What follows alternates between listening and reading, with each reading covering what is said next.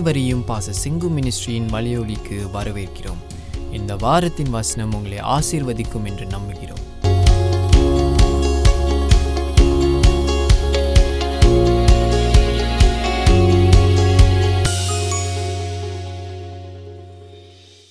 இந்த நாளில் நாம் தேவனுடைய வார்த்தைக்கு கடந்து செல்வோம். நாம் கடந்த சில வாரங்களாக நாம் ஏசியா எழுதின தீர்க்க தரிசன ஆகமங்களை படித்து வருகிறோம். போன வாரம் நாம் இருபத்தி ஒன்பதுல முப்பதுல வந்து நாம் நிற்கிறோம். Then you want to go beyond that today.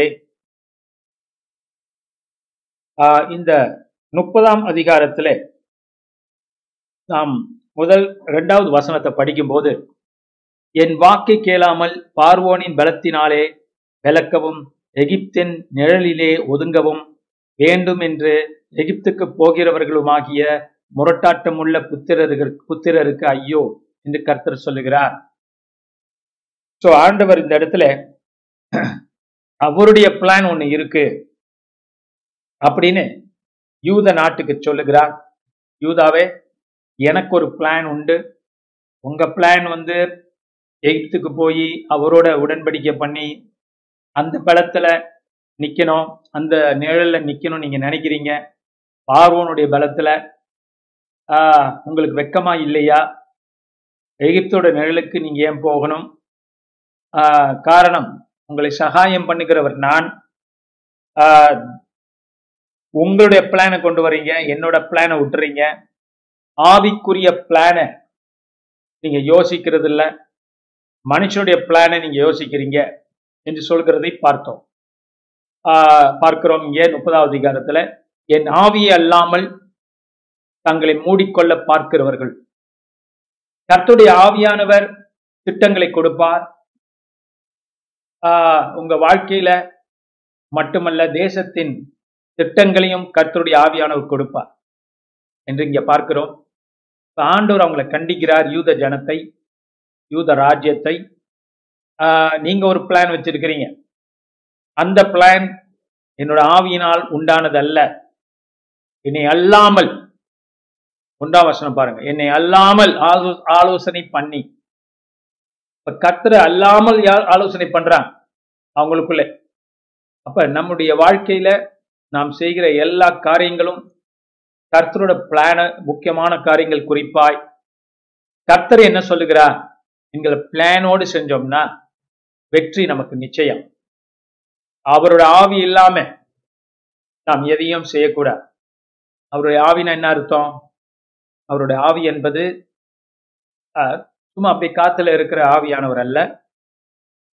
மனிதர்களுடைய ஆலோசனைகள், மனிதனுடைய எண்ணங்களிலே கர்த்தருடைய ஆவினாலே நிரப்பப்பட்டவர்கள். அது எங்க நடக்குது? அது சபையில தேவனோட ஆவினாலே நிரப்பப்பட்டு நாம் என்ன சொல்லு பெற்றுக்கொள்ளுகிறோம், அபிஷேகத்தை பெற்றுக்கொள்கிறோம். இந்த அபிஷேகம் நம்மோடு பேசுகிறது, ஆலோசனை கொடுக்கிறது. அந்த தேவன், அப்ப தேவனுக்கு முன்பாக நம்ம ஆலோசனைகளை வைக்கணும். தேவனுக்கு முன்பாக நம்மளுடைய திட்டங்களை கொண்டு வர வேண்டும்.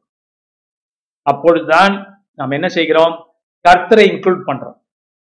ஆண்டவர் சொல்றாரு, என்னை ஒதுக்கிட்டீங்களா பாங்கிற, இந்த என்ன நீங்க ஒதுக்கிட்டீங்களே, நான் உங்களுக்கு நல்ல உத்தரவுகளை தருவேன், நான் உங்களுக்கு நல்ல பிளானை தருவேன், ஆனா நீங்களோ நீங்களா முடிவு பண்ணிட்டீங்க அப்படின்னு சொல்ற.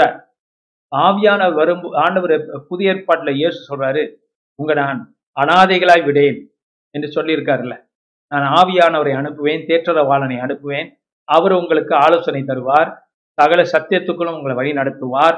அப்ப இந்த காலங்கள்ல தேவனோட பிள்ளைகள் பரிசுத்த ஆவியினாலே நிரப்பப்பட்ட சபையிலே சேர்ந்து சபையின் போதனைகளை கலந்து கொண்டு திட்டங்களை, கர்த்தருடைய திட்டங்கள் எங்க ஆவியானவர் கிரியை செய்கிறாரோ. நம்ம சபையில பார்த்தோம்னா ஞாயிற்றுக்கிழமையிலே ஆண்டவர் ஒன்று கூடுகிற நேரங்களிலும் வெள்ளிக்கிழமைகளிலும் நம்ம ஒன்று கூடுற இப்படிப்பட்ட நேரங்கள்ல ஸ்பெஷல் ஆவியானவர் கிரியை செய்கிறார். அப்ப அந்த ஆவியானவரை நம்ம கனப்படுத்தி அவரை மேன்மைப்படுத்தி அவரிடத்துல தஞ்சம் போகும்போது நாம் போடுகிற திட்டங்களை விட அவர் போடுற திட்டங்கள், அவர் கொடுக்கக்கூடிய ஆலோசனைகள், நம்ம மைண்ட்ல ஒரு ரினியூவல் வரும், ஒரு சேஞ்ச் வரும். அப்ப நம்ம தேவனுக்கு ஒப்பு கொடுக்கறதுனால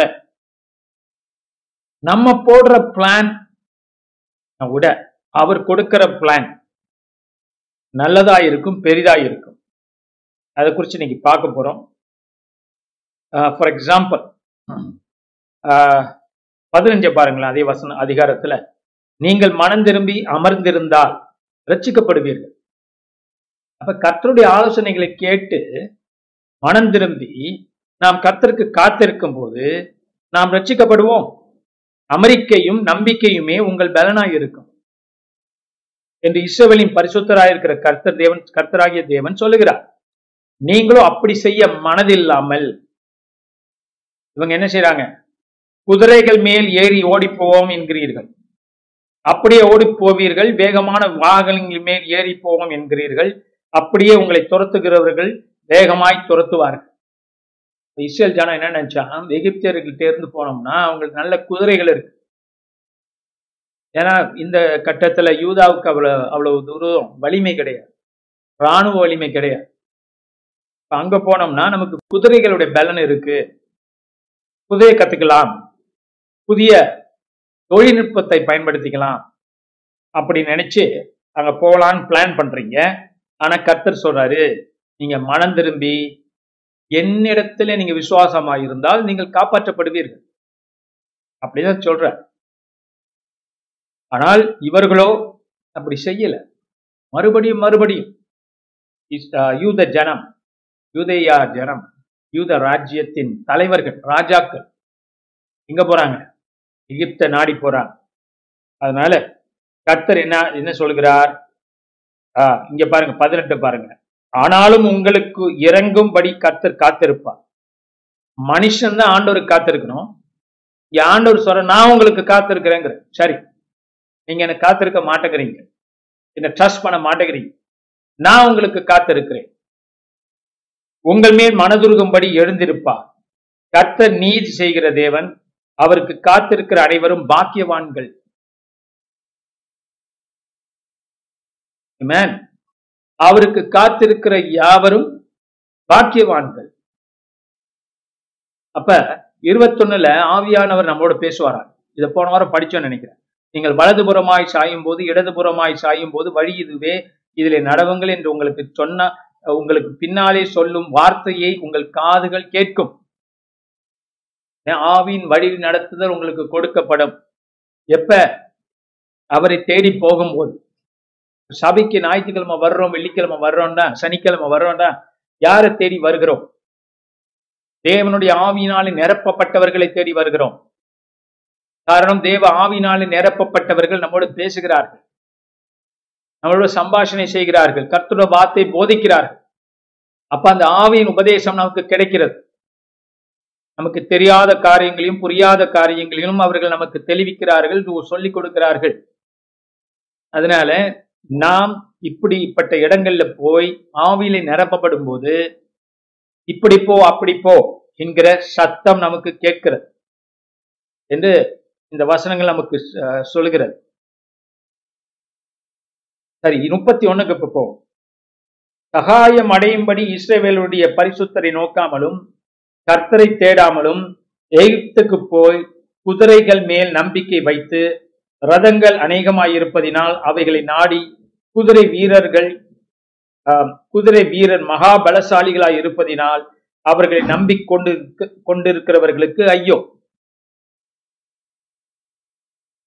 அப்ப சில பேர் இதை எடுத்து அந்த வசனங்களை எடுத்து என்ன சொல்லுவாங்க? குதிரை மேல பந்தயம் கட்டக்கூடாதும்பா, லாட்ரி டிக்கெட் எடுக்கக்கூடாதும்பா. இது அதை லாட்ரி டிக்கெட்டை பத்தி அங்கே ஆண்டவர் எழுதியிருக்கிறார். அவர் எழுதியிருக்கிறது அந்த காலத்துல உள்ள படையெடுப்பு, இராணுவ படையெடுப்பை பத்தி பேசுகிறார். எகிப்துல உள்ள நல்ல குதிரைகள், ஏன்னா அங்க உள்ள அந்த ட்ரைனிங்லாம் அங்க உள்ளவங்களுக்கு இரு உண்டு, யூதர்களுக்கு இல்லை. ஆனால் நீங்க அவங்க சார்ந்து இருந்தீங்கன்னா அசீரிகள் அசீரியர்கள் வந்து தாக்கும் போது நீங்கள் தப்புவிக்கப்படலாம் அப்படிங்கிறது அவங்க நினைச்சாங்க. அப்ப யூத ஜனம் எகிப்தில் இருக்கிற குதிரை வீரர்கள் குதிரை பலத்தை நம்ப ஆரம்பிச்சிட்டாங்க, எங்களை பாதுகாப்பார்கள். இதை பத்தி தான் ஆண்டவர் எழுதியிருக்கிறார், தவிர இத குதிரை மேல பந்தயம் கட்டுறதை பத்தி எழுதல. சோ இரண்டாவது வசனம், அவரும் ஞானம் உள்ளவர், அவர் தம்முடைய வார்த்தைகளை மறுக்காமல் தீங்கு வர பண்ணி தீமை செய்கிறவர்களின் வீட்டுக்கும் அக்கிரமக்காரருக்கு சகாயம் செய்கிறவர்களுக்கும் விரோதமாக எழும்புவார். சரி, ஒரு விஷயம் சொல்லிடுறேன், இதுல வேற சில பேர் தப்பா எடுத்துக்கலாம். அதனால குதிரை பந்தயத்துக்கு போகலாமா, அது ஒரு கெட்ட பழக்கம், அது நம்மளுடைய பணத்தை முட்டாள்தனமாக இழக்கிற காரியம், அப்படிப்பட்ட அடிமைத்தனத்துக்கு நம்ம ஆளாகக்கூடாது. ஆனால் அது பைபிளில் வேற வசனத்தை யூஸ் பண்ணலாம், அதான் சொல்கிறேன். இந்த வசனம் வந்து அதை குறித்து அல்ல, அதனால அது நல்லது அப்படின்னு நான் சொல்லலை.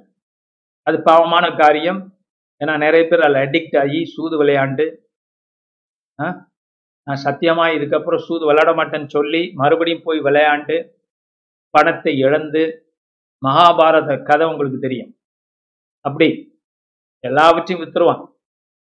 அப்போ இப்படிப்பட்ட காரியத்தை நம்ம ஈடுபடக்கூடாது தான். அதுக்கு பைபிளில் எவ்வளோ வசனம் இருக்குது பாவமான காரியங்களை குறித்து, அதை விட்டு நம்ம ஒதுங்கணுங்கிற வசனம் நிறையா இருக்குது. அதெல்லாம் விட்டுட்டு இதை ராங்காக அதை அப்ளிகே ராங்காக ஒரு வசனத்தை பிடிச்சிக்கிட்டு இந்த வசனம் தான் அது அப்படின்னு சொல்கிறது தான் நம்ம சரியில்லைன்னு சொல்கிறோம். இந்த வசனம் அதுக்காக எழுதப்படலை, வேற வசனங்களையும் நீங்கள் பயன்படுத்தலாம். இந்த வசனம் போர்க்காலத்தை குறித்து பேசுது, சரியா?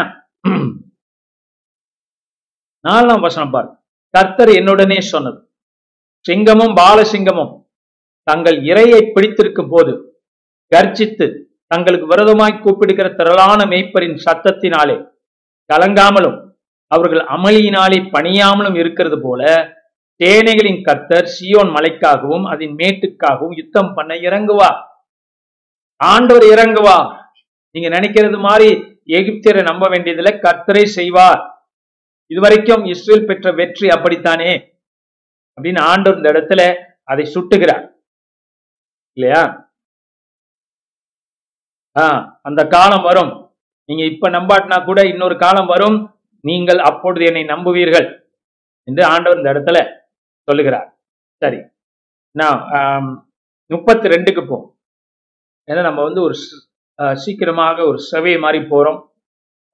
இடையில் நான் எடுத்துக்கொண்டு வாசிக்கிற வசனங்கள், எக்ஸ்பிளைன் பண்ணுற வசனங்கள் அந்த சாப்டருக்கு பொருந்தும். குறிப்பிட்ட சில முக்கியமான வசனங்களை எடுத்து நான் உங்களோட பேசி கொண்டு இருக்கிறேன். இப்போ நம்ம முப்பத்தி ஒன்று நீங்கள் தொடர்ந்து படிச்சிங்கன்னா இப்போ உங்களுக்கு விளங்க ஆரம்பிக்கும் கர்த்தர் என்ன சொல்கிறாருன்னு. ஆக முப்பத்தி ஒன்று கடைசி வரைக்கும் என்ன சொல்லுகிறார்? தேவன் வெற்றியை தரக்கூடிய தேவன். அப்படிப்பட்ட இந்த ஜனம், இந்த ஜெனரேஷன் நம்பாட்டினாலும் இன்னொரு ஜெனரேஷன் நம்புவாங்க. அப்பொழுது கர்த்தர் இறங்கி வந்து ஜெயத்தை தருவார் என்றெல்லாம் கர்த்தர் அவர்களோடு பேசுறார். நான் முப்பத்தி ரெண்டு நான் இந்த முப்பத்தி ரெண்டு இந்த முப்பத்தி ரெண்டுக்கு நம்ம போகிறோம். அதுக்கு முன்னாக முன்னாக நான் இன்னொரு வசனத்தை உங்களுக்கு காட்டணும். முப்பதாவது அதிகாரத்துல நம்ம பின்னுக்கு போறோம். முப்பதாவது அதிகாரத்துல இது நான் உங்களுக்கு கொடுக்கணும்னு நினைச்சிருந்தேன். முப்பதாவது அதிகாரத்துல பதினஞ்சாவது வசனத்தை பாரு. முப்பது பதினஞ்சு என்ன சொல்லுது? முப்பது பதினஞ்சு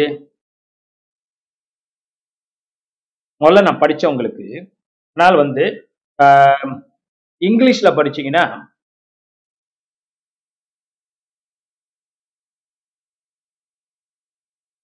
அந்த ரெஸ்ங்கிற வார்த்தை, நீங்க இருக்க அமர்ந்திருக்கக்கூடிய இடம், அமெரிக்கை நம்பிக்கை, அந்த வார்த்தையை நீங்க கட்டாயம் நோட் பண்ணிக்கணும். அமெரிக்கை, அதே நேரத்தில் நம்பிக்கை. அமெரிக்கைனா குவாய்ட்னஸ், நம்பிக்கை, நீங்க அமர்ந்திருக்கக்கூடிய இடம். இந்த வசனத்தை சில பேர் நீங்க குறிச்சுக்கலாம். உங்க வீடு எப்படி இருக்கணும்? அமெரிக்கையும் அமைதியாகவும் சண்டை சச்சரவு இதெல்லாம் இல்லாதபடிக்கு உங்க வீடுகள் அமைதியாகவும் எப்படி இருக்கணும்? நம்பிக்கை உள்ள இடமாகவும் கர்த்தரை நம்புகிற பலன் பொருந்திய இல்லமாக, வாழ்க்கையாக, வீடாக உங்க பிளாட், உங்க வீடு இருக்கணும். அதான் இப்போ உங்களுக்கு இந்த வசனத்தை போன வாரங்களில் படிச்சிருந்தாலும் இது முக்கியமான வசனம், நீங்க இதை குறிச்சுக்குங்க. உங்கள் ரெஸ்ட் எப்படி இருக்கணும்? Quietness and instruct. நான் அடுத்த ஒரு வசனம் இதே மாதிரி நான் உங்களுக்கு படிக்கிறேன். முப்பத்தி ரெண்டு இல்லை பதினெட்டு, இதை முத படிச்சிருவோம். ஆ பதினெட்டு, முப்பத்தி ரெண்டுல பதினெட்டு. என் ஜனம் சமாதான தாபரங்களிலும் நிலையான வாசஸ்தலங்களிலும் அமைதியாய் தங்கும் இடங்களிலும் குடியிருக்கும். இங்கிலீஷ்ல வந்து my people will abide in a peaceful habitation. Habitation a house, living place, in secure dwellings. Dwellings na nam irunga thanga kudiya idangal, and in quiet resting places. முதல்ல படிச்ச முப்பதாவது அதிகாரத்தில் உள்ள வசனமும் இதுவும் ஏறத்தாழ ஒத்து வருது. அப்ப கர்த்தருடைய ஒரு வாக்குத்தத்தம் நமக்கு இங்கே இருக்கிறது. இந்த காலத்துக்கும் இது பொருந்தும். My people, என் ஜனங்கள், என் ஜனம் சமாதான தாபரங்கள், பீஸ்ஃபுல் ஹாபிடேஷன். வீடுகள்ல சண்டை சச்சரவு, பிள்ளைகளோட சண்டை, பெரியவங்களோட சண்டை, புருஷ மனைவி சண்டை, இன்லாஸோட சண்டை, மாமனார் மாமியாரோட சண்டை, மச்சானோட சண்டை, இதெல்லாம் இல்லாதபடிக்கு நீங்க உங்க வீட்டை எப்படி பராமரிக்கணுமா? கர்த்தரோட ஞானத்தை பெற்றுக்கொண்டு அவருடைய அறிவை பெற்றுக்கொண்டு your house should be peaceful, a peaceful habitation. சமாதான தாபரங்கள், தாபரங்கள்னா தங்குற இடம் தான் தாபரம். சமாதானம் உங்க வீட்டுல இருக்கணும். நிலையான வாசஸ்தலங்களில், secure dwelling இங்கிலீஷ்ல, நிலையானது க்ளோரிடு காட். அங்கே இங்கேயும் ஒரு இன்னும் வீடு மாறிக்கிட்டே இருப்பாங்க. சில பேர் ஒரு சிலர் வாடகை வீட்டில் இருக்கலாம், மாறிக்கொண்டே இருக்கலாம். இந்த வசனத்தை எடுத்து நீங்கள் கிளைம் பண்ணிக்கலாம் இல்லையா? நிலையான வாசஸ்தலங்கள், மாறிக்கொண்டே இருக்க விருப்பலாம் விருப்பம் இல்லை ஐயா, நான் ஒரே இடத்துல இருக்கணும் ஆண்டவரே, அப்படிப்பட்ட வீட்டை எனக்கு தாரும் அப்படின்னு சில பேருக்கு இது தேவையா இருக்கலாம். நிலையான வாசஸ்தலங்கள், அமைதியாய் தங்கும் இடம், உங்க நேபர்ஹுட் ஈஸ்வலா இருக்கணும். ஹalleluya, அமைதியா இருக்கணும். அமைதிங்கிறத விட சிக்யூர், பாதுகாப்பு, secure, secure dwellings in quiet resting places. glory to God. பிள்ளைங்க ஸ்கூலுக்கு போயிட்டு வரும்போதும், பஸ்ல ஏறி போயிட்டு ஸ்கூலுக்கு போயிட்டு வரும்போதும் கர்த்தர் உங்க ஏரியாவை பாதுகாத்து உங்க ஏரியால சமாதானத்தை தந்து ஹalleluya உங்களுக்கு ஒரு நிம்மதியை தரும்படிக்கு நீங்க இந்த வசனங்களை கோட் பண்ணலாம். ஹalleluya. சரி, நம்ம மறுபடியும் நம்ம முப்பத்தி ரெண்டுக்கு நம்ம வந்துட்டோம். அதுல பார்ப்போம். The king will reign in righteousness, முப்பத்தி ரெண்டு, and princes will rule in justice. ஆங்கிலத்துல இதோ இதோ அப்படின்னா நடக்கும் போது ஒரு ராஜா நீதியாக அரசாளுவார், பிரபுக்களும் நியாயமாக துரைத்தனம் பண்ணுவார்கள். இன்னைக்கு நம்மளுடைய எலெக்ஷன் டே, இப்படிப்பட்ட ராஜாங்கம், இப்படிப்பட்ட கவர்மெண்ட் நமக்கு வேண்டும் அல்லவா? அதுக்காக நம்ம ஜபித்தோம். எதுக்காக? நீதியும் பிரபுக்கள், பிரபுக்கள்னா அதிகாரம் கொண்டவர்கள், நியாயமாக துரைத்தனம் பண்ணணும். அத்தாரிட்டியை வந்து சரியான முறையில நீதி உள்ளவர்களாக பராமரிக்கணும். மக்களுக்கு பிரயோஜனமாக எங்க ஒரு எதிர்பார்ப்பை இந்த வசனம் பூர்த்தி செய்யக்கூடியதாக இருக்கிறது. யாருக்குள்ள அது நிறைவா பூர்த்தி ஆகுதான்? இயேசுக்குள்ளதான். அது இயேசுதான் ராஜாதி ராஜா, கர்த்தாதி கர்த்தர்.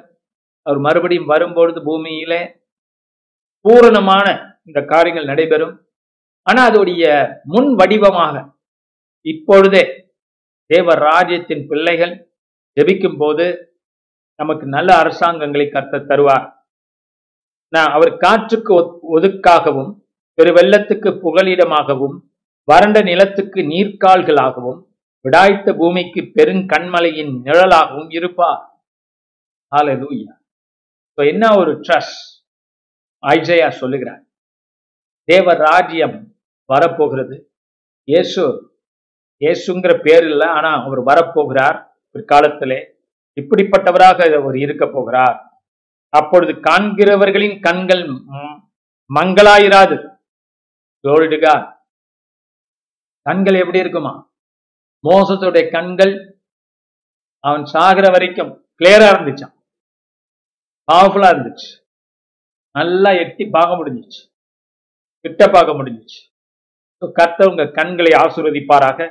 காண்கிறவர்களின் கண்கள் மங்களாயிராது, கேட்கிறவர்களின் செவிகள் கவனித்தே இருக்கும். அப்கோர்ஸ் இந்த வசனங்கள் வந்து ஆவிக்குரிய கண்களை பற்றி பேசுகிறது. பட் நம்ம இயற்கையான கண்களுக்கும் இதை பயன்படுத்திக்கலாம் விசுவாசமாக. செவிகள் கவனித்தே இருக்கும். பதற்றம் உள்ளவர்களின் இருதயம் அறிவை உணர்ந்து கொள்ளும். பதறாங்க பார்த்தீங்களா? நீதிமான் என்ன செய்ய மாட்டானா? பதற மாட்டான். விசுவாசிக்கிறவன் என்ன செய்ய மாட்டான்? பதற மாட்டான். இந்த பதற்றம் உள்ளவர்கள் இனி இருதயம் பத்தி கவனிச்சிங்களா? இந்த பதறதுனால ஹார்ட் ப்ராப்ளம் வருது இல்லையா? பத பதற்றம் உள்ளவர்களின் இருதயம் ஒரு படபடம். அது பேசும்போதே ஒரே படபட்டா பேசுவாங்க இல்லையா? படபட படபடன்ட்டு நிது நிறுத்தி நிதானமா பேச மாட்டாங்க. அப்ப சில பேர் சண்டை போட பாருங்க, கத்தி கத்தி பதட்டமா. அந்த நேரத்துல என்ன ஆகுது? இருதயம் வந்து குப்பு குப்புன்னு அடிக்க ஆரம்பிக்கும். அடி டுப் டுப் டுப் டுப் என்னாயிடு போயிடுறாங்க. பதற்றங்கிறது இருதயத்தை பலவீனப்படுத்துது. பதற்றம் உள்ளவர்களின் இருதயம்.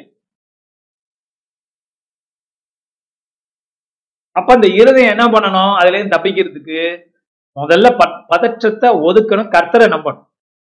தேவனை நம்பாதபடியினாதான் பதற்றம் இருக்கு. கர்த்தர் பார்த்துக்குவா, கர்த்தர் என்னோட இருக்கிறார் நினைக்கும் போது பதற்றம் வராது இல்லையா? பதற்றம் உள்ள மனுஷன் என்ன பண்றான்? ஏதாவது பிதற்றுகிறான், பிதற்றுறீங்க, நான்சென்ஸ் பேசுறீங்க, பயந்து போய் நான் செத்துருவேனோ, நான் பயப்படுறேன், அப்படி இவன் தான் காரணம், அவன் தான் காரணம், என் வாழ்க்கை இப்படி ஆனதுக்கு அப்படி இப்படி கண்ட நினைவு வரும். ஏன்னா அந்த இருதயம் கர்த்தர் நம்பல. ஆனா பதற்றம் உள்ளவர்களின் இருதயம் அறிவை உணர்ந்து கொள்ளும். அறிவை என்ன செய்து? அந்த இருதயத்தை ஸ்ட்ராங் ஆக்கிடும். பாருங்க, தெற்று வாயு வாயருடைய நாவு தடையின்றி தெளிவா பேசும். சொன்னல, அந்த இருதயம் படபட படபடுத்துக்கிட்டு இருந்தா கண்ட நினைவுகள், கண்ட பயங்கள், எங்ஸைட்டி, அவங்க பேசுறது எப்படி ஆயிடுது? தடை தடையா வருது இல்லையா? செலவு பார்ப்போம், நான் பார்த்தனா, நான் போனனா, நான் வந்தனா அப்படின்னு ஏன் அவங்க பேசுறதும் பதற்றம் இருக்கும் இல்லையா? அப்ப இது ரெண்டும் தீராத ஒரு ஒரு காரியம். கர்த்தருக்குள்ள அது தீரும், மனுஷனால இதுல இருந்து வெளியாக முடியாது. ஆண்டவரை நம்பும் போது அந்த பதற்றம் அடங்குகிறது. ரெண்டாவது பார்க்கிறோம், அறிவை உணர்ந்து கொள்ளும். அறிவு தான் என்ன பண்ணும்? அந்த பதற்றத்தை சரிப்படுத்தும். என்ன அறிவு? கர்த்தரின் மேய்ப்பரா இருக்கிறார், நான் தாழ்ச்சி அடையேன், நான் ஏன் பதறணும்? நீதிமான் பதற மாட்டான், பயப்பட மாட்டான். பாருங்க, அந்த ஒரு ஒரு சர்வே பண்ணாங்களாம் கேன்சர் பேஷண்ட்ஸ் எல்லாம், ஏதோ ஒரு ஊர்ல கேன்சர் பேஷண்ட்ஸ் எல்லாம் சர்வே பண்ணும் போது அந்த நாட்டுடைய டாக்டர்மார்கள் என்ன கண்டுபிடிச்சாங்களா? அவங்க கேன்சர்ல சாகிறத விட அந்த கேன்சர் வந்த பிற்பாடு பயத்துல, அந்த கேன்சர் பயத்தினால சாகிறவங்க ரொம்ப பாதிக்கப்பட்டு பா சாகுறவங்க அதிகமா. புரியுதுங்களா? அப்ப நம்ம பயத்தை இடம், ஐ மீன் பயத்துக்கு இடம் கொடுக்க கூடாது. சில பேர் அந்த நோயை விட அந்த நோயினால வர்ற பயத்தினால சாகுறாங்க இல்லையா? கொரோனா பாதிக்கிறத விட அந்த கொரோனா வந்துட்டேங்கிற பயத்திலையும் திகிலையும் சாவரங்க இருப்பாங்க நிறைய நினைக்கிறேன். அதனால நாம் இதை தவிர்க்க வேண்டாம். எந்த வியாதி வந்தாலும் நம்ம ஜெயிப்போம், நம்ம சுகமாவோம் என்று நாம் நம்ப வேண்டும், விசுவாசிக்க வேண்டும். கர்த்தர், அதுதான் இந்த ஹோல் ஐசாயா புஸ்தகத்துடைய மெயின் டாபிக். அதுதான், நீங்க ஏன் அசீரியர்களுக்கு பயப்படுறீங்க, எகிப்தியருக்கு ஏன் கூட்டணி அமைச்சுக்கிறீங்க, ஏன் இந்த உலகத்துக்கு கண்டு பயப்படுறீங்க, ஏன் மரணத்தை கண்டு பயப்படுறீங்க? நான் உங்களோட கூட்டணி இருக்கிறேன், என்னுடைய கூட்டணி போதும் உங்களுக்கு, நீங்க அதெல்லாம் ஜெயிச்சிடலாம். வியாதி வந்தா வர்றது மாதிரி வந்தா என்ன, நீங்க ஜெயிச்சிடலாம், நீங்க சுகமாயிடலாம் அப்படிங்கிறது தான் இங்க படித்து வருகிறோம், பார்த்து வருகிறோம். ஆறாவது வசனம், அஞ்சாவது வசனம், மூடன் இனி தயாளன் என்றும் மதிக்கப்படான், லோபி இனி உதரன் என்று சொல்லப்படுவதும் இல்லை. இது அஞ்சு வசனத்தை இங்கிலீஷ்ல படிச்சதான் உங்களுக்கு விளங்கும். The fool will no more be called noble, nor the scoundrel said to be honorable. For the fool speaks folly, and his heart is busy with iniquity, to practice ungodliness, to utter error concerning the Lord, to leave the craving of the hungry unsatisfied, and to deprave deprive the thirsty of drink. ஒரு முட்டாள்னா எங்க ஒரு வழக்கம் இருக்கு. கர்த்தர் சொல்ற முட்டாள்தனம் வேற. அது என்ன முட்டாள்தனம்னா, கடவுள் இல்லைன்னு சொல்றது, கடவுளை மறுதலிக்கிறது முட்டாள்தனம்னு பைபிள் சொல்லுது. ஸோ இந்த பைபிள் வந்து முட்டாள்னு சொல்றது வந்து பேதமையை சொல்லலை. The fool says in his heart there is no God. ஒரு சங்கீதம் படிக்கிறோம். முட்டாள் தன் இருதயத்திலே சொல்லுகிறான் கடவுள் இல்லை என்று. இப்போ பைபிளுடைய முட்டாள்தனம் வேற. ஏன்னா உலகத்துல பேதமையா இருக்கிறவர்களை கர்த்தட்ட கேட்டா கர்த்தர் ஞானத்தை தரப்போற. அது ஆண்டவருடைய பிரின்சிபல், ரொம்ப சிம்பிள். ஒரு உலகத்தை முட்டாள்தனம் என்பது மேற்கொள்ளப்பட முடிய முடிய கூடிய ஒரு காரியம். They can get to the gospel, believe the gospel and become wise. விசேஷம் மனுஷனை அறிவாளியா மாத்துது. அல்லேலூயா. உலகத்துடைய முட்டாள்தனம் வேற, பைபிள் சொல்ற முட்டாள்தனம் வேற. ரெண்டாவது ஸ்கவுண்டர். ஏன்னா ஸ்கவுண்டர்னு ஏன் ஆண்டவர் சொல்றாருன்னா, ராங்கான பிளான் வச்சிருப்பான் சில பேர். These are scoundrels. They have schemes. They have plan. இப்படி பண்ணணும், அப்படி செய்யணும், அப்பதான் நம்ம விருப்ப பிரகாரம் காரியம் நடக்கும் அப்படின்னு பிளான் பண்ணுவான். அவங்க இப்படி செய்யறாங்களா, நான் அப்படி செய்யறேன், அதான் ஸ்கவுண்டர். ஏன்னா பதிலுக்கு பதில் இல்லையா. சில பேர் பாருங்க, கொஞ்சம் யாராவது அவங்கள ஹர்ட் பண்ணிட்டுதான் டிட் ஃபார் டேட் செஞ்சிருவாங்க. அது பிளான் பண்ணி செய்வாங்க, மனசுல வச்சிருப்பாங்க, நாளைக்கு அப்புறம் நம்ம பட்டுன்னு நம்ம கொடுப்போம் அப்படின்பா நினைப்பாங்க. இதான் ஸ்கவுண்டர். இவங்க பட்ட இப்படிப்பட்டவர்கள் இவர்களை தேவர் ராஜ்யத்துல கர்த்தர் என்ன செய்வாராம், வெளியரங்கமாக்கிடுவார். அது ஏற்றுக்கொள்ளப்படாது. தேவ ராஜ்யத்துல கர்த்தருடைய காரியங்கள்ல அது ஏற்றுக்கொள்ளப்படாது. அவங்களுடைய அந்த முட்டாள்தனமான கடவுளை நம்பாதபடிக்கு அவங்க செய்ய நினைக்கிற காரியங்களும் ஸ்கவுண்டரல். தமிழ்ல ஏழாவது வசனம் பார்த்தீங்கன்னா, லோபியின் எத்தனங்களும் பொல்லாத பொல்லாதவர்கள் வச்சுக்குவோம் ஸ்கவுண்டரல், இவர்களுடைய காரியங்களை கர்த்தர் முறியடிப்பா என்று கர்த்தர் சொல்லுறார். ஆஹ் அடுத்தது பார்ப்போம், ஒன்பதாவது வசனத்துல. அப்ப நீதியுள்ளவர்களாக கனம் பொருந்தியவர்களாக மனிதர்கள் வாழ வேண்டும் என்பது தேவனுடைய சித்தம். இந்த காசிப் பண்ணிக்கிட்டு தவறான கேரக்டரோட மக்களை வஞ்சித்து கொண்டிருக்கக்கூடிய, பொய்யான காரியங்களை பரப்பக்கூடிய, காசிப் பரப்பக்கூடிய, விக்கெட் ஸ்கீம்ஸ் பிளான் பண்ணக்கூடிய இவர்களை தேவனுடைய நீதியானது அவர்களை கண்டுபிடிக்கும். தேவனுடைய நீதி அவர்கள் வெளிக்கொண்டு வரும். இப்படிப்பட்ட காரியங்கள்ல தேவ பிள்ளைகள், தேவ ராஜ்யத்தின் புத்திரர்கள் ஈடுபடக்கூடாது. அதை விட்டு ஒதுங்கணும். இப்படிப்பட்ட காரியங்கள் உள்ள வரும்போது பிசாசு என்ன பண்றான், அந்த பிசாசு வர்றது நல்லது நினைக்கிறீங்களா, அவன் கொண்டு வரவங்களையும் அழிச்சிடும், செய்யறவங்களையும் பிசாசு ஒரு வழி பண்ணிடும். அது கம்ப்ளீட்லி ராங்கான காரியம். அதுல நம்ம மைண்ட் அங்க உள்ளுக்கே போகக்கூடாது. கர்த்தர் பார்த்துக்குவா, கர்த்தர் நல்லது செய்வார், அவ்வளவுதான். அவரு அவருடைய பிள்ளைகளை, அவருடைய ஊழியக்காரர்களை, அவருடைய ராஜ்யத்தை அவர் நடத்துகிறார். நமக்கு தெரியாத காரியங்கள் அவருக்கு தெரியும் அப்படின்னு நம்ம கப்சிப்பிட நம்ம தேவனை காத்து கொண்டிருந்தால், தேவனை பார்த்து கொண்டிருந்தால் நம்ம என்னாவோம்? ஆசீர்வதிக்க ஆசீர்வாதமான காரியங்கள்ல போய் கொண்டிருப்போம். இதுல இன்னொரு காரியத்தை சொல்லணும். சில பேர் என்ன பண்ணுவாங்க, ஆஹ் தேவனோட பிள்ளைகள் ஆஹ் என்ன செய்வாங்கன்னா, ஆஹ் கிறிஸ்துவ உலகத்துல நடக்கிற எல்லா செய்தியும் மண்டையில தெரிஞ்சு வச்சுப்பான், விசாரிப்பான். அப்ப ஆஹ் எப்படி சொல்றதுன்னா, தேவையில்லாதது அவங்களுக்கு. அதனால பக்தி விருத்தி உண்டாகக்கூடிய காரியங்களை தான் நீங்க யோசிக்கணும், பேசணும்.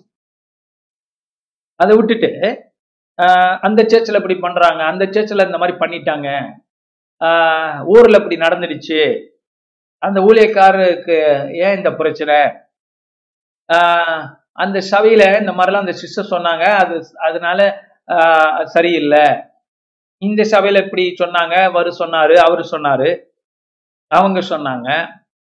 இது வந்து எப்படின்னா, அதேதான் இந்த உலகத்துல இருக்கிற கிராசிப் இப்ப என்ன வந்துருது, கிறிஸ்துவ உலகத்துல வருது இல்லையா? அப்ப ரெண்டாவதுக்கு இப்ப இந்த யூடியூப் வேற இருக்கு, இந்த ஃபேஸ்புக் இருக்கு, இன்டர்நெட் இருக்கு, கூகுள்லாம் இருக்கு. அதனால இதெல்லாம் பார்த்துக்கிட்டு இருந்தோம்னா, இந்த மாதிரி செய்திகளை விசாரணையில நம்ம போயிட்டு இருந்தோம்னா உங்களுக்குள்ள விசுவாசம் போயிடும். ஆண்டவர் மேலே இருக்கிற நம்பிக்கையும் விசுவாசமும் தகர்க்கப்படும். அதுக்கு நீங்க எப்படி அனுமதிக்கலாம்? அனுமதிக்க கூடாது. உங்க காது வழியா வர்றதும், உங்க கண்கள் வழியா வர்றதும், உங்க இருதயத்துக்குள்ள நுழையக்கூடியதும் நல்லதா இருக்கணும், தேவ காரியங்களா இருக்கணும். நீங்க மத்த இப்ப பாருங்க, உலகத்துல வந்து சில குடும்பங்கள்ல பேசுவாங்கல்ல, மற்ற குடும்பத்தை பத்தி தரக்குறைவா, அவங்களை குறிச்சு காசிப்பு, இவங்களை குறிச்சு காசிப்பு, யாரும் உத்தமர்கள் இல்லை, நம்ம மட்டும்தான் உத்தமர்கள், நம்ம செய்யறதுதான் சரி, நம்மளை யாரும் புரிஞ்சுக்கல, இப்படியாக பேசுறாங்கல்ல. இதே ஸ்பிரிட்டு தேவனோட ராஜ்யத்தின் புத்திரர்களுக்கு பிள்ளைகளுக்கும் வருது. அதே ஸ்பிரிட் தானே, அதே ஆவிதான். அப்ப இது என்ன ஆகுதுன்னா, நமக்கு கண்ணால பார்க்காதத, காதால கேட்காதத, தீர விசாரிக்காதத, அல்லது அதெல்லாம் நீங்க எல்லாத்தையும் போய் விசாரிக்க முடியாது. It's none of your business இல்லையா? இந்த மாதிரி காரியங்கள், இந்த கெட்ட கெட்ட காரியங்கள் எல்லாம். ஏன்னா மனுஷன் உலகத்தின் காரியங்கள் அப்படி நிறைய செய்தியை வச்சிருப்பான். அந்த லேடிஸ் கூடும்போது நம்ம அதெல்லாம் நம்ம கிண்டல் பண்றோம், சினிமால பார்க்கறோம். என்ன பேசுவாங்க? ஊர் உலகத்துடைய காசிப்பு, அடுத்தாத்து அம்பூஜம் அது என்ன சொல்லுது, மரகதவள்ளி என்ன சொல்லுது இல்லையா? அப்ப இது வந்து இந்த சீரீஸ் சீரியல்லாம் வருது நிறையா, அது உலகத்தில் நடக்குது. இப்ப கிறிஸ்தவங்க என்ன பண்ணிடுவாங்க, கர்த்தருக்காக நான் ஏன் சொல்றேன்னா ஜெபிக்கிறதுக்காக சொல்றேன். சகோதரியே, நான் ஏன் உனக்கு சொல்லுகிறேன், ஜெபிக்கிறதுக்காக சொல்லுகிறேன். அது ஜெபிக்கிறதுக்காக கிடையாது, சும்மா டூப், சும்மா வாய். என்ன பண்ணிட்டோம், அந்த காசிப்ப இப்ப ஞானஸ்தானம் கொடுத்து கிறிஸ்துவ காசிப்பா உண்டாக்கிட்டோம், அவ்வளவுதான். அதே பிசாசு தான், அதே அசுத்தாவி தான். அப்ப நீங்க அதை ஒருத்தர் ஒருத்தர் பாஸ் பண்ணிக்கிட்டு பேசிக்கிட்டு, அது சபை வெளியிலும் காரியங்கள் இருக்கலாம், உள்ளுக்கும் இருக்கலாம், சொந்த சபையாவும் இருக்கலாம். அதெல்லாம் பேசி பேசி என்ன ஆயிக்கிறோம், மற்றவங்களுடைய நம்பிக்கையை உடைக்கிறோம். கர்த்தர் மேல இருக்கிற நம்பிக்கையை நாம் உடைக்கிறோம். ஒண்ணு நமக்கும் தெரியாது, ஹண்ட்ரட் பர்சன்ட் தெரிஞ்சுக்கணும்னு அவசியமும் இல்லை. அதை வச்சு என்ன செய்ய போறோம், ஒன்றும் இல்லை.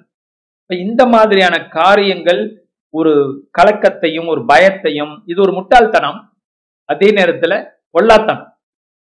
ஸோ நம்ம என்ன பண்ணணும், என்னுடைய வாயை நான் பத்திரமாக வைத்துக் கொள்ளுவேன், என் காதையும் நான் பத்திரமாக வைத்துக் கொள்ளுவேன், நல்லதை கேட்போம், நல்லதை பேசுவோம், வசனத்தை பேசுவோம், தேவராஜ்யத்தின் நன்மைகளை பேசுவோம், ஏன்னா இதான் நமக்கு தெரியும். மனுஷனுடைய மாம்சம் நமக்கு தெரியும், இருக்கலாம் இல்லாமலும் இருக்கலாம், அதை பத்தி நம்மளால முடிவும் பண்ணக்கூடாது. அன்பு சகலத்தை நம்பும் என்று பைபிள் சொல்லுது இல்லையா? அப்ப மற்ற கிறிஸ்தவங்களை குறிச்சு நாம் நம் நம்ம பாருங்க, பொல்லாத காரியங்களை நம்ம டக்குன்னு நம்புறதுக்கு பிடிக்கும் இல்லையா? டக்குன்னு நம்பிடும். ஏன்னா பொல்லாத காரியங்கள், நல்ல காரியங்கள், ஆமா அவங்க இப்படி இருக்கிறாங்க அதனாலதான் அப்படி செய்ய முடியுது அவங்களுக்கு, நல்லத காரியங்களை நம்ம பேசுறத குறைச்சிடும். இது மனுஷ சுபாவம். அப்ப இந்த மனுஷ சுபாவத்தை மனுஷ சுபாவம் என்று அறிந்து கொண்டால்தான் அதை ஜெயிக்க முடியும். ஏன் இதை பேசுறோம்னா, இதை சரியான முறையில கரெக்டான இடத்துல நம்ம பேசியாகும் இல்லையா? எப்போதும் இதை பேசிட்டு இருக்க முடியாது. அப்ப இதை நம்ம மாம்சம், த டெட் மேன் இல்லையா? ரோமர் ஏழாம் அதிகாரத்துல இந்த பழைய மனுஷன் செத்துட்டான் இல்லையா? மன்னிச்சிட்டோம், மறந்துட்டோம், அதை பத்தி பேச வேண்டிய அவசியம் இல்லை என்கிற முடிவுக்கு வரணும். அப்படி நம்மளே பாதிக்கப்பட்டிருந்தா, நம்மள அல்லாத காரியமாயிருந்தால் அதுல நம்ம மூக்க நுழைக்க வேண்டிய அவசியமும் இல்லை என்று பார்க்கிறோம். இந்த ஜெபங்கிற போர்வையில அது உண்மையா ஜெபிக்கிறாங்களோ இல்லையோ அது தெரியாது. காசிப் நிறைய பண்ணக்கூடாது. அதனால மற்றவங்களுடைய ரகசிய பாவங்கள், மற்றவங்களுடைய காரியங்கள் எனக்கு தெரியணும் அப்படின்னு கட்டாயம் அல்ல. உனக்கு உங்களுக்கு தெரியணும்னு அவசியமும் இல்லை. ஸோ நீங்க அதனால அது போல இந்த மாதிரி செய்திகளை உலகம் தேடுது. எங்க தேடுது? இப்பதான் வந்திருக்குல்ல இந்த இன்டர்நெட்ல தேடுது. அப்ப மண்டையில எல்லாம் இதை வச்சுக்கிட்டு இருந்தோம்னா நம்ம யாரையும் நம்ப மாட்டோம், நல்லவங்களையும் நம்ப மாட்டோம், நமக்கு நல்லது சொல்றவங்களையும் எடுத்துக்க முடியாது. ஏன்னா எல்லாருமேலையும் சந்தேகம் வந்துடுச்சு பாரு. அப்ப நம்ம மைண்ட் வந்து ப்ராப்ளம் ஆயிடும் இல்லையா? அப்ப இப்படிப்பட்டவர்களா நம்ம இருக்கக்கூடாது, நல்லதை யோசிப்போம். சங்கீதம் ஒன்னாம் அதிகாரத்துல அது இருக்கு. துன்மார்க்கத்தனமான காரியங்களை நம்ம யோசிக்க வேண்டியதில்லை, பேச வேண்டியதில்லை. வசனத்தை பேசுவோம், விசுவாசத்தை பலப்படுத்துவோம். அல்லேலூயா. அதுதான் ஐசாயா அந்த இடத்துல பேசுறாரு இல்லையா? விசுவாசத்தை பலப்படுத்துற காரியம். பாருங்க, பெண்களை பத்தி ஒன்பதாம் வசனத்திலிருந்து ஆஹ் பதினஞ்சாம் வசனம் வரைக்கும் பேசுறாரு. பெண்களை பார்த்து சொல்லுகிற காரியங்கள் இங்க நிறைய இருக்கு. அப்புறம் பதினஞ்சாவது வசனம், இதெல்லாம் இவ்வளவு நேரம் பேசின ஏசியா இப்ப பதினஞ்சாவது வசனத்துல அற்புதமான காரியத்தை பேச போறாங்க. என்னன்னு பார்ப்போம். பதினஞ்சுல பாத்தீங்கன்னா, தமிழ்ல நான் வாசிக்கிறேன். இந்த பதினஞ்சுல இருந்து இருபது வரைக்கும் அருமையான வசனங்கள், ஆசீர்வாதமான காரியங்கள் சொல்லப்படுகிறது. நான் படிக்கிறேன். உன்னதத்திலிருந்து நம்மேல் ஆவி ஊற்றப்படும் மட்டும் அப்படியே இருக்கும். அப்பொழுது வனாந்தரம் செழிப்பான வயல்வெளியாகும். எப்படியே இருக்கும்? இந்த பிரச்சனைகளா இருக்குமா? எங்க அவர் சொல்றது வந்து அவருடைய காலகட்டத்துல அவர் சொல்றது இஸ்ரேலை பார்த்து, இஸ்ரேல் நாட்டில இப்படிப்பட்ட வயலண்டான காரியங்கள், மோசமான காரியங்கள், பிசாசின் காரியங்கள் இருக்கும். எப்ப வரைக்கும்? உன்னதத்திலிருந்து நம்மேல் ஆவி ஊற்றப்படும் மட்டும். இங்கிலீஷ்ல வந்து ஹalleluya என்ன சொல்லப்பட்டிருக்கிறது? until the spirit is poured upon us from on high. உன்னதத்திலிருந்து ஆவியானவர் ஊற்றப்படும் வரைக்கும். உன்னதத்திலிருந்து இது நிறைவேறிச்சா? நிறைவேறுது. எங்க? பெண்டகோஸ்ட்ல வானம் திறக்கப்பட்டு ஆவியானவர் இறங்கி ஆதி சபையை நிரப்பினார். அப்ப உன்னதத்திலிருந்து நம்மேல், யார் மேல்? நம்மேல், தேவ ஆவியை எதிர்பார்க்கிறவர்கள் மேல் ஆவி ஊற்றப்படும் மட்டும் அப்படி இருக்கும். ஆனால் ஆவி வந்த பிற்பாடோ அப்பொழுது வனாந்தரம் செழிப்பான வயல்வெளியாகும். வனாந்தரமே ஆண்டவர் ஆவினாலே நிரப்பப்பட்டுக்கிறவர்னால எப்படி மாற்றப்படும்? செழிப்பான வயல்வெளியாகும் வனாந்தரம். ஆனா ஆவியானவர் வரும்போது அந்த ஒரே நாளில ஆயிரக்கணக்கான ஜனங்கள் கர்த்தருக்குள்ள வந்தாங்க. பேதுரு எழுந்தச்சு பிரசங்கம் பண்ற. ஆவியானவர் உலகம் முழுதும். அதுக்கப்புறம் இந்த வந்திருக்கிற ஜனங்கனாலே கொண்டு செல்லப்பட்டார். இப்ப நம்மேல் இருக்கிறார் இதே ஆவியானவர். உன்னதத்திலிருந்து அனுப்பப்பட்ட ஆவியானவர் நம்மேல் இருக்கிறார். அப்ப வனாந்திரம் இது வந்த போது வனாந்தரத்தை செழிப்பான வயல்வெளியாக்குகிறோம். செழிப்பான வயல்வெளி காடாக எண்ணப்படும். வயல்வெளி மட்டும் இல்ல, செழிப்பான வயல்வெளி. செழிப்பான வயல்வெளி மட்டுமல்ல, அந்த வயல்வெளி எட்டிருந்து பார்க்கும்போது, சேட்டலைட்ல போட்டோ எடுத்து பார்க்கும்போது காடாக தெரியும். எது வனாந்தரமா இருந்தது. ஆவியானவர் வரும்பொழுது இந்த முட்டாள்தனமான காரியங்கள், மோசமான காரியங்கள், அதான் சொன்னேன், நம்ம ஆவியானவரை பேசணும், கர்த்தருடைய வார்த்தை பேசணும், விசுவாசமான காரியங்களை ஒருத்தருக்கு ஒருத்தர் சொல்லணும், பலப்படுத்திக்கணும்.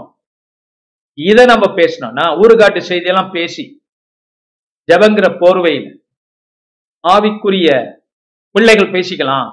ஏன் நம்மலாம் வந்து ஸ்ட்ராங்கான ஆட்கள் அப்படிங்கிற போர்வையில் இதெல்லாம் பேசிட்டு இருந்தோம்னா நம்ம வி ஆர் பிரிங்கிங் ப்ராப்ளம்ஸ். அவங்க நம்ம பேசுற காரியத்துக்கு மட்டும் இல்லை, நம்ம விசுவாசத்தை நம்ம உடைச்சிக்கிறோம். அது நமக்கு நல்லதல்ல. ஆனால் ஆவியை பேசுவோம், ஆவிக்குரிய வார்த்தைகளை பேசுவோம், ஆவிக்குரிய ஜாம்பவங்களாக பேசுவோம். அப்பொழுது என்ன ஆகும் அப்படின்னா, கர்த்தர் உங்களுக்கு இன்னும் மேன்மையான காரியங்களை வைத்திருக்கிறார். அது நம்ம இழக்கக்கூடாது. ஒரு நாள் பரலோகத்துல நின்றுகிட்டு நம்ம குய்யோ மொய்யோன்னு அழுவக்கூடாது, இல்லையா? வாயை பொத்தி அழுதுகிட்டு அப்படியே ஐயோ இதெல்லாம் இழந்துட்டோமே, இன்னும் எவ்வளவோ ஆண்டவர் நம்மளுக்கு வச்சிருந்தாரு பூமியில வாழும்போது. ஏன் அப்படி இருக்கணும்? நீங்க இப்பவே சுதாரிச்சு கொள்ளுங்க. இப்பொழுதே நீங்க சொல்லுங்க, ஆண்டவரே இங்க பாருங்க, வனாந்தரம் செழிப்பான வயல்வெளி. சரி, சில பேர் என்ன ஆயிடுவாங்க, வனாந்தரம் மாறிடுச்சு இப்போ வயல்வெளியா மாறிடுச்சு, சாட்டிஸ்ஃபைட் ஆயிடுவாங்க. இல்லைங்க, ஆண்டவர் இன்னும் நல்லது வச்சிருக்காரு. என்னது? செழிப்பான வயல்வெளி. வயல்வெளி மட்டும் இல்ல, அதுவே பெரிய காரியம். அந்த வயல்வெளி செழிப்பான வயல்வெளியா மாறணும். செழிப்பான வயல்வெளி காடா மாற முடியும். என்ன அர்த்தம்? ஆண்டவர் இன்னும் நிறைய வச்சிருக்கிறார் உங்களுக்கு. நீங்க அதுக்குள்ளயும் சாட்டிஸ்ஃபைட் ஆகணும். எப்படி? சுகம் இருந்தா சுகத்துக்கு மேல, நீங்க ஏதோ ஒரு வியாதி இருந்து சுகமாயிட்டீங்கன்னா அதுக்கு மேல கர்த்தர் வச்சிருக்கிறார். சொல்லுங்க, அதுக்கு மேல ஆண்டவர் எனக்கு வச்சிருக்கிறார், அதுக்கு மேல எனக்கு வச்சிருக்கிறார். சுகம் பெறுறது மாத்திரம் இல்லை, சுகம் பெற்று அநேகரை கர்த்தருக்குள்ள நான் வழி நடத்துவேன், சுகப்படுத்துவேன். சபைக்கு கொண்டு வந்து, ஊழியக்காரன் முன்னால கொண்டு வந்து நான் அநேகரை சுகப்படுத்துவேன். அல்லேலூயா. பேசுறதுக்கு எவ்வளவு நல்லது இருக்குங்க. ஆமென். அல்லேலூயா. மக்களுடைய ரட்சிப்பை பத்தி பேசலாம், வரப்போகிற உயிர்த்தெழுதலை பத்தி பேசலாம், விசுவாசத்தை பத்தி பேசலாம், இன்னும் நம்ம எப்படி செழிப்பா இருக்கிறோம் குறிச்சு பேசலாம். பேசுறதுக்கா இல்ல, நம்ம நினைச்சுக்கிறோம். இங்க பாருங்க, வயல்வெளி காடாக மாற்றப்பட போகுது. அல்லேலூயா. இன்னும் பாருங்க, இந்த என்வாயரன்மெண்டலிஸ்ட் என்ன சொல்றாங்க சொல்றாங்கன்னா காடுகள் என்பது கனிமம் நிறைந்தது. இந்த பூமியோடைய சொத்து அந்த காடுகள் தான். ஏன்னா நல்ல காற்றை உண்டு பண்ணுகிறது, நிறைய உள்ளுக்கு மினரல்ஸ் இருக்கிறது, இடமெல்லாம் காடுகள். காடுனா அது என்ன காடு அப்படின்னு நினைக்க, உலகத்துல இருக்க காடுகளுக்குள்ளதான் நிறைய மனுஷனுக்கு தேவையான காரியங்கள் இருக்கிறது, வளங்கள் இருக்கிறது. அப்ப இங்க பாக்குறோம். அப்படின்னா ஆண்டவர் என்ன சொல்றாரு? டேய், உன் நிலத்தை, வனாந்தரமான இருந்த உன் நிலத்தை நான் உனக்கு செழிப்பான வயல்வெளி நீ கல்டிவேஷன் பண் பண்ணுவ ரைட்டு, விதைப்பாய், அறுப்பாய். ஆமென். புரிஞ்சுக்கிட்டீங்களாப்பா? அதான் நம்ம வந்து கிவிங், நம்ம விதைக்கிறோம், அறுவடை பண்றோம், மறுபடியும் விதைக்கிறோம், மறுபடியும் அறுவடை பண்றோம். சபைக்கு நாம் கொடுக்கிறோம், பெற்றுக்கொள்கிறோம், கொடுக்கிறோம், பெற்றுக்கொள்கிறோம். ஆண்டவர் இந்த பிரின்சிபல்ல பைபிள்ல எங்கும் வைத்திருக்கிறார், இல்லையா? எதை விதைக்கிறாயோ அறுக்கிறார். ஆனா இந்த இடத்துல ஆண்டவர் ஒரு ஜம்ப கொடுக்கிறார். என்ன ஜம்ப்? வனாந்தரத்திலிருந்து வயல்வெளி, வயல்வெளியிலிருந்து செழிப்பான வயல்வெளி. ஆனா அந்த ஜம்ப் மல்டிப்ளை ஆகுது. எப்படின்னா வயல்வெளி ஆகுது, சாரி காடாகுது, செழிப்பான காடா மாறியது. அப்ப நீங்கள் விதைத்து அறு அறுத்து கொண்டிருந்தீங்கன்னா இன்னைக்கு நீங்க ஆண்டவர்கிட்ட கேளுங்க, ஆண்டவரே நான் விதைச்சு அறுக்கிறேன், நான் கொடுக்கறதுனால நான் பெற்றுக்கொள்ளுறேன். முத அதாவது உங்களுக்கு புரியுதா? உங்களுக்கு புரியணும். ரொம்ப நினைக்க நான் வேலைக்கு போறேன், சம்பாதிக்கிறேன், கர்த்தருக்கு ஸ்தோத்திரம், அந்த மென்டாலிட்டியில இருந்து நீங்க வெளியாகும். என்ன மென்டாலிட்டி? நான் வேலைக்கு போறேன், நான் அறுவன், அதனால ஆண்டவர் எனக்கு சம்பளம் கொடுக்குறார். அதை விட அந்த மென்டாலிட்டி வெளியாகும். எப்படின்னா கர்த்தர் கொடுத்த வேலையை நான் செய்கிறேன், ஆனா நான் விதைக்கிறதுனால கர்த்தர் எனக்கு கூட கொடுப்பா. நீங்க பழைய மென்டாலிட்டியில் இருந்தீங்கன்னா ஒருவேளை வனாந்திரம் வயல்வெளி ஆகும், அவ்வளவுதான். வயல்வெளி காடாகணும், கண்ணா பின்னான்னு அதுவா வளரணும். அதான் அர்த்தம், அதான் காடு. காடு என்பது மழை பொய்யும் பொழியும், காடுகள்ல மழை பெய்யும். எங்க பெய்தோ இல்லையோ, வனாந்திரத்துல மழை இல்லைங்க, இல்லையா? வயல்வெளியில நம்ம என்ன பண்ணோம்? நீர் பாய்ச்சணும். கிணத்துல ஆத்துல நீர் வந்தா சரி, அங்க இருந்து வாய்க்கால் வெட்டி ஆத்துல உள்ள தண்ணீர் எங்க கொண்டு போனோம்? வயல்வெளிக்கு கொண்டு போனோம். இல்லைன்னா மழை பெய்யணும், அப்படியா? ஆனா காட் காட்டுல மழை எப்படி வருது? அது பாட்டுக்கு வந்துகிட்டு கொட்டோ கொட்டன்னு கொட்டு, எல்லா காடுகள்லையும். அதான் அதுக்கு பேரு காடு. வனாந்தரத்துல மழை இருக்கு. வனாந்தரத்தை ஆண்டவர் என்ன பண்றாரு? பூமியும் மாத்துறாரு, வானத்தையும் மாத்தி பொழிய வைக்கிறார், கொண்டு போறார். எப்படி காடா மாத்துறார்? அதுபோலதான் நீங்கள் இந்த காலங்கள்ல விதைத்து அறுக்கிறது ஒண்ணு. ஆனால் நீங்கள் தேவன்கிட்ட ஜபம் பண்ணி, ஆண்டவர் நான் விதைக்கிறதுக்கு மேலாக என்னோட என்னோட காட்டுல மழை பெய்யும் ஆண்டவர். அல்லேலூயா. தேவனே நான் விதைக்காத அளவுக்கு, நான் விதைக்கிறதுக்கு மேலாக என்னோட அறுவடை இருக்கு, அறுவடையே விதைக்கிறதுக்கு மேலதான் வருது, ஆனா அது காடா மாறும் ஆண்டவரே. அல்லேலூயா. கண்ணா புண்ணான்னு எனக்கு வளர்ச்சி இருக்குன்னு ஆண்டவரே. கர்த்தரை கேட்டுப்பாரு. இங்க ஆண்ட ப்ராமிஸ் எப்படி முடியும்? ஓகே, வழி இருக்கு பாத்தீங்களா? உன்னதத்திலிருந்து நம்மேல் ஆவி ஊற்றப்படும் மட்டும். அல்லேலூயா. எப்ப இது நடக்கும்? வனாந்தரம் எப்ப மாறும்? வானம் திறக்கப்பட்டு ஆவியானவர் இறங்கு இறங்கி அல்லேலூயா, ஆவியானவர் மூலியமா தான் அது நடக்கும்னு சொல்றேன். முதல்ல படிச்சோம்ல, இந்த பக்கம் போறதா அந்த பக்கம் போறதா அப்படிங்கிற ஆவிய ஒரு சத்தம் கேட்கும். எல்லாம் சேர்த்துதான்.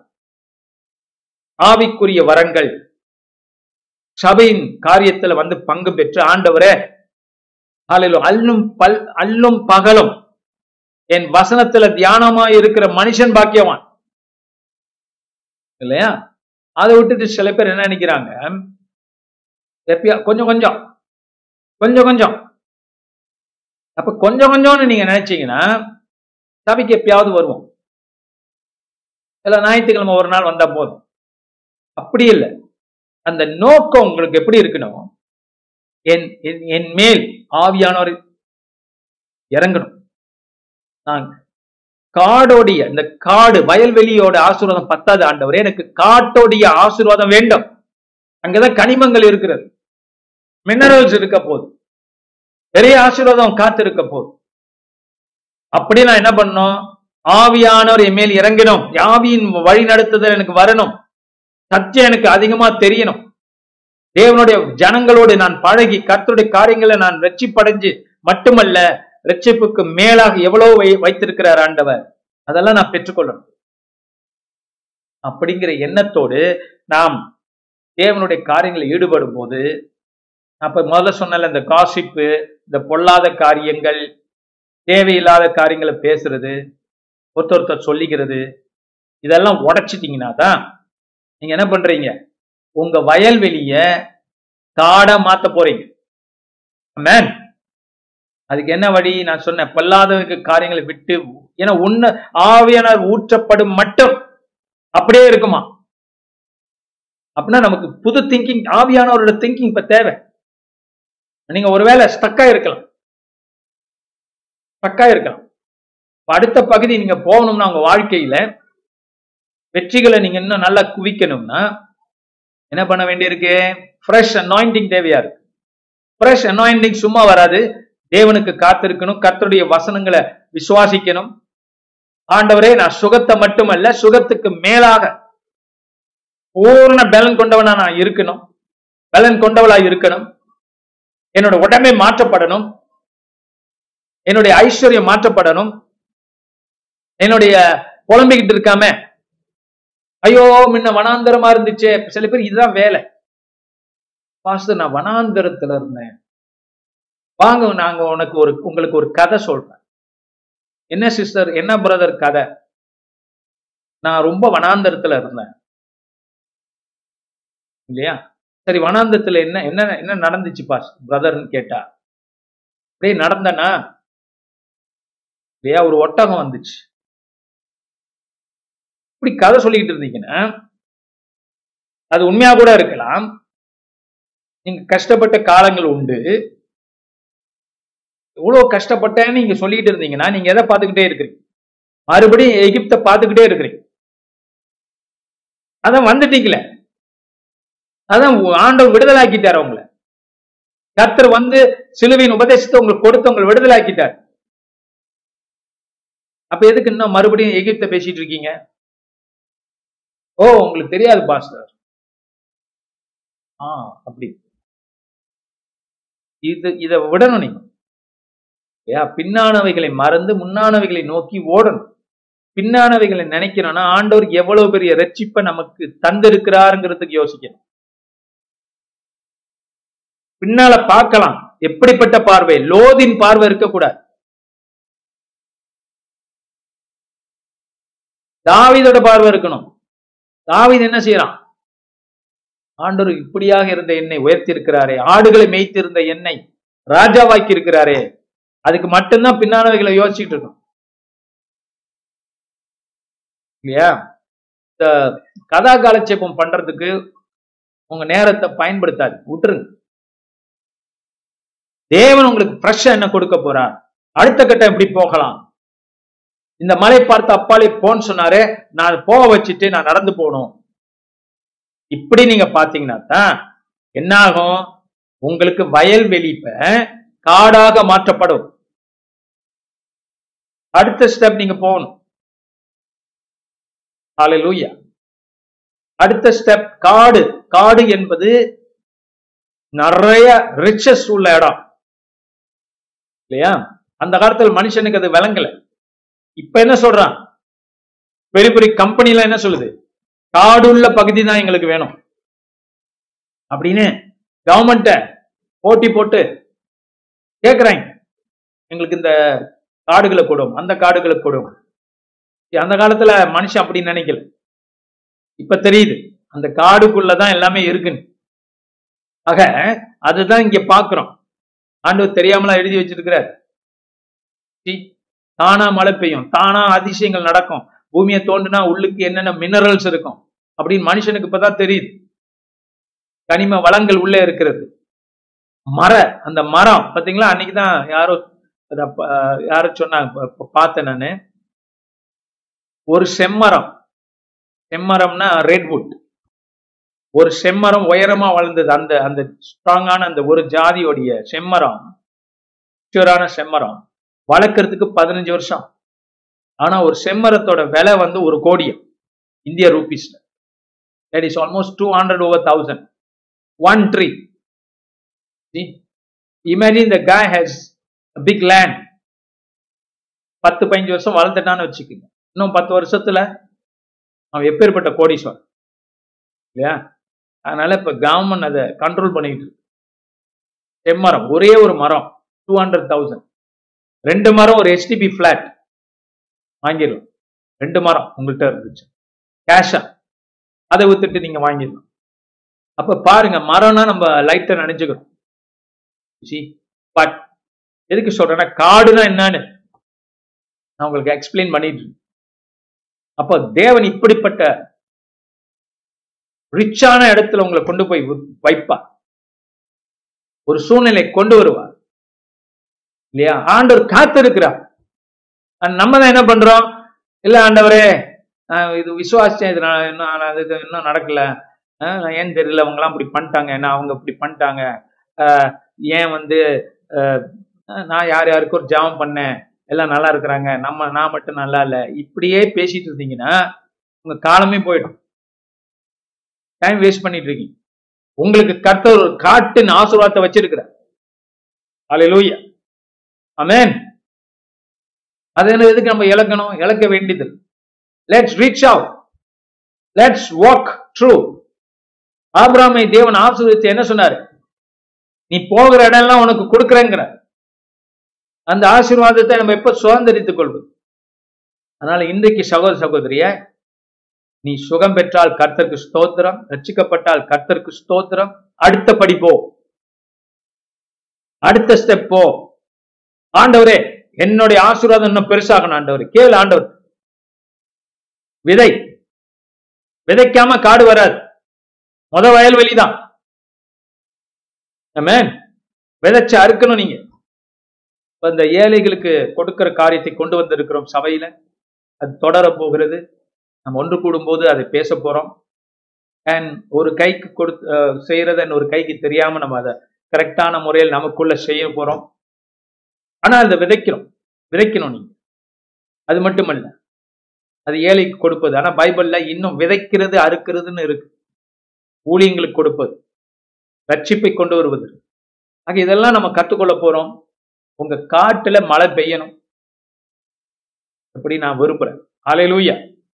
ஒருத்தர் ஒருத்தர் உற்சாகப்படுத்தி விசுவாசிங்க. ஆண்டவரே ஏன், அதாவது நல்லா இருக்கிறவங்க சொல்லுங்க, எனக்கு சீக்கிய வராது. நம்ம ஹீலிங் சொல்லி கொடுக்குறோம், அதனால ஹெல்த் தேவைன்னு இல்லை. ஹெல்த் ஹீலிங் சீக்கப்பட்டு தான் அப்புறம் சுகமாகணுமா? இல்லை, வராதவர்களுக்கு இப்பே நில்லுது. ஹீலிங் ஸ்கூல் வாங்க, கத்துக்குங்க, ஊழியங்களை கலந்து கொள்ளுங்க. Then protect your healing, protect your health. Don't wait for sickness to come so that you can overcome it. Before that, get your health strengthened by the word of God. அதுபோல அடுத்தது போ, வனாந்தரத்திலே நியாயம் வாசமாய் இருக்கும், செழிப்பான வயல்வெளியிலே நீதி தங்கி தரிக்கும். மனுஷங்க என்ன வாங்கலாம், நீதி உள்ளவர்களா நியாயம் உள்ளவர்களா நம்ம நம்ம ஆட்களை தேவன் மாத்த போறார். ஆமென். நம்ம ஏன் ஏழையை விசாரிக்கணும்னு விரும்புறோம்? காரணம் அது நீதி. நம்மளால முடியும், நம்ம காப்பாற்றணும், அது நீதி. அப்ப அந்த நீதியை நாம் செயல்படுத்தணும். ஏ வனாந்தரத்துல நியாயம், நீதி. ஹல்லேலூயா. கர்த்தருடைய ராஜ்யத்தின் நீதி, சத்தியத்தை கொண்டு போற மக்களுக்கு, நீதியை கொடுக்கிற மக்களுக்கு, இயேசு நீதியை பறைசாற்றும். மனுஷ நீதி அல்ல, தேவ நீதி. ஐயா கர்த்தர் உன்னை நீதிமானாக்குகிறார். எங்க சுவிசேஷத்தை கொண்டு போறோம். அடுத்தது பதினேழு பாருங்க, நீதியின் கிரியை சமாதானமும் என்னவா இருக்கும், சமாதானம். நீதியின் பலன் என்றுமுள்ள அமெரிக்கையும் சுகமுமாம். நீதியின் கிரியை சமாதானம். சமாதானம் என்பது சுவிசேஷம். சுவிசேஷம் மனுஷனுக்கு சமாதானத்தை கொடுக்க முடியும். நமக்கு தெரியும், கிருபைதான் மனுஷனுக்கு என்ன கொடுக்குது, சமாதானத்தை தருது. இந்த கிருபையை, சுவிசேஷத்தை நாம் ஜனங்களுக்கு கொண்டு போறோம். அதான் விதைக்கிறது. நாம் எதுக்காக விதைக்கிறோம், கிருபைக்கு விதைக்கிறோம். மக்களுக்கு காஸ்பல் போகணும், இன்னும் அதிகமா நம்ம செய்யணும். தேவ ராஜ்யத்தை நம்ம கட்டணும். சபைக்கு ஜனங்களை கொண்டு வர்றது மாத்திரமல்ல, அவர்கள் உற்சாகப்படுத்தணும், பலப்படுத்தணும், நிக்க வைக்கணும் சபை. ஹல்லேலூயா. புதுசா கொண்டு வந்தோம்னா அவங்கள்ட்ட என்ன ஊருக்கு அதெல்லாம் பேசிட்டு இருக்காம ஆண்டவர் மட்டும் பேசணும். ஹல்லேலூயா. நம்ம நம்ம சம்டைம்ஸ் கிறிஸ்துவங்க என்ன பண்ணிடுறாங்க, அவங்க கொண்டு வந்தவங்கள அவங்கள என்ன பண்ணிடுறாங்க, நிக்க வைக்க தெரியல, நிலைக்க வைக்க தெரியல. நீங்க ஞானம் உள்ளவர்களா இருந்தாதான் அவங்களை நிக்க வைக்க முடியும். இங்க பாக்குறோம், வனாந்தரத்துல கூட நியாயம் இருக்கும் ஐயா, ஆவியானவர் வரும்போது. குளோரிட்டுக்கா இல்லையா? வாசமாயிருக்கும் செழிப்பான வயல்களிலே நீதி தங்கரிக்கும், தங்கி இருக்கும். ஆண்டவர் என்ன பேசுறாரு பாரு, நீதியின் கிரிய சமாதானம், நீதியின் பலன் என்றும் உள்ள அமெரிக்கையும் சுகமமா இந்த ராஜா ஆண்டா. ஹல்லேலூயா. எந்த ராஜா? இயேசு ராஜா ஆண்டா. மனிதனோட வாழ்க்கையில என்ன இருக்கும்? சமாதானமும். அமெரிக்கைனா அமைதன், குவாய்ட்னஸ். குவாய்ட்னஸ் அப்படியே கம்முன்னு இருக்கிற அந்த குவாய்ட்னஸ் இல்ல, உலகத்தின் காரியங்கள் கண்டு பதறாத தன்மை, பற்றாக்குறையை கண்டு பதறாத தன்மை, பிரச்சனை வந்த பதறாத தன்மை தான் அமெரிக்கை. அமைதியாயிருந்து நானே தேவன் என்று பா, கர்த்தர் சொல்றாருல, அமைதியாயிருந்து நானே தேவன் என்று பா. எந்த அமைதி? பதறாத அமைதி, வாக்குத்தத்தத்தை நம்புகிற அமைதி, குடும்ப பிரச்சனை இருந்தா கூட அதை ஜெயிக்கக்கூடிய அமைதி. ஹல்லேலூயா. அமைதியா இருந்து நீங்க வெற்றியை பெற்றுக்கொள்ளணும். பிரச்சனையை பேசிட்டு இருந்தா பிரச்சனை தான் பெருசா தெரியும். பிரச்சனையை பேசுற நிப்பாட்டிட்டு தேவனோட வார்த்தை பேசுங்க. கர்த்தர் என்னோடு இருக்கிறார், என்னை கவனிப்பா, என் குடும்பத்தார் கூட தவறு செஞ்சிருந்தா கூட கர்த்தர் என்னை ஆசீர்வதிப்பா, கர்த்தரை பலப்படுத்துவா. இப்படி பேசுங்க. சில பேர் எப்படி பேசுறீங்க, நான் நம்புறேன் பாஸ்டர், ஆனா சில நேரத்துல அப்படி இப்படி, ஐயோ அதெல்லாம் வேண்டாம், கொஞ்ச நேரத்துல பிசாசோட எதுக்கு, கொஞ்ச நேரத்துல தான் பிசாசு வர்றான் பாஸ்டர், கொஞ்ச நேரத்துல வர்றான்.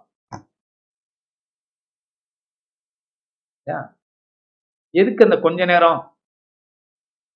கதவை மூடுறீங்கன்னா பட்டாருன்னு மூடிது. இந்த நாய் பாருங்க, இங்க விரட்டி விட்டு விரட்டுறீங்கன்னு சொல்லுங்க, ஒரு நாயை அது வெளியே போய் நிக்குது. நீங்க கதவு திறந்து பார்த்துக்கிட்டு இருந்தீங்கன்னா, கொஞ்சம் தானே பாக்குறேன், இந்த நாய்க்கு என்ன ஆச்சுன்னு கொஞ்சம் பாக்குறேன்னு சொன்னா அந்த நாய் என்ன நினைக்கும்? இந்த ஆள் நம்மள ரொம்ப மிஸ் பண்றான் அப்படின்னு சொல்லி ஓடி வந்து கட்டி பிடிக்குமா இல்லையா? கதவை மூடுனீங்கன்னா மூடிடுங்க, அது பிசாசு, உங்களுக்கு தெரியும். ஒரு நாயே எப்படின்னா அப்ப பிசாசு எப்படி இருப்பான்? ஒன்னும் இல்லை பாஸ்தர், நான் ரொம்பலாம் அது யோசிக்கிறதுல, அப்பப்ப கொஞ்சம் எட்டி பார்ப்பேன், நானும் மனுஷன் தானே. இப்படி சொல்லிட்டு இருந்தீங்கன்னா உங்களே நீங்க ஏமாத்திக்கிறீங்க. ஏன் அதை விடுறீங்க? கர்த்தரோட வசனத்தை நம்பினா ஃபுல்லா நம்புங்க, நான் ஃபுல்லா நான் நெல்லுங்க, கொஞ்சம் கூட காது திறக்காது, விசாசம் தெரியுதுல்ல, அப்புறம் என்ன வேடிக்கை பார்க்கறது?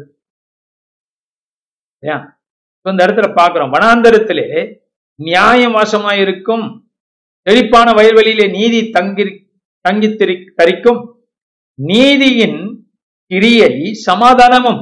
ஆண்டவங்க நீதியின் கிரியெல்லாம் நடக்க சொல்ற, நீதின் பலன் என்றும் உள்ள அமெரிக்கும் சுகமுமாம். என்னவா? சுகம், peace and health. English Bible. ஆண்டவர் உங்களுக்கு என்ன கொடுக்க விரும்புகிறார்?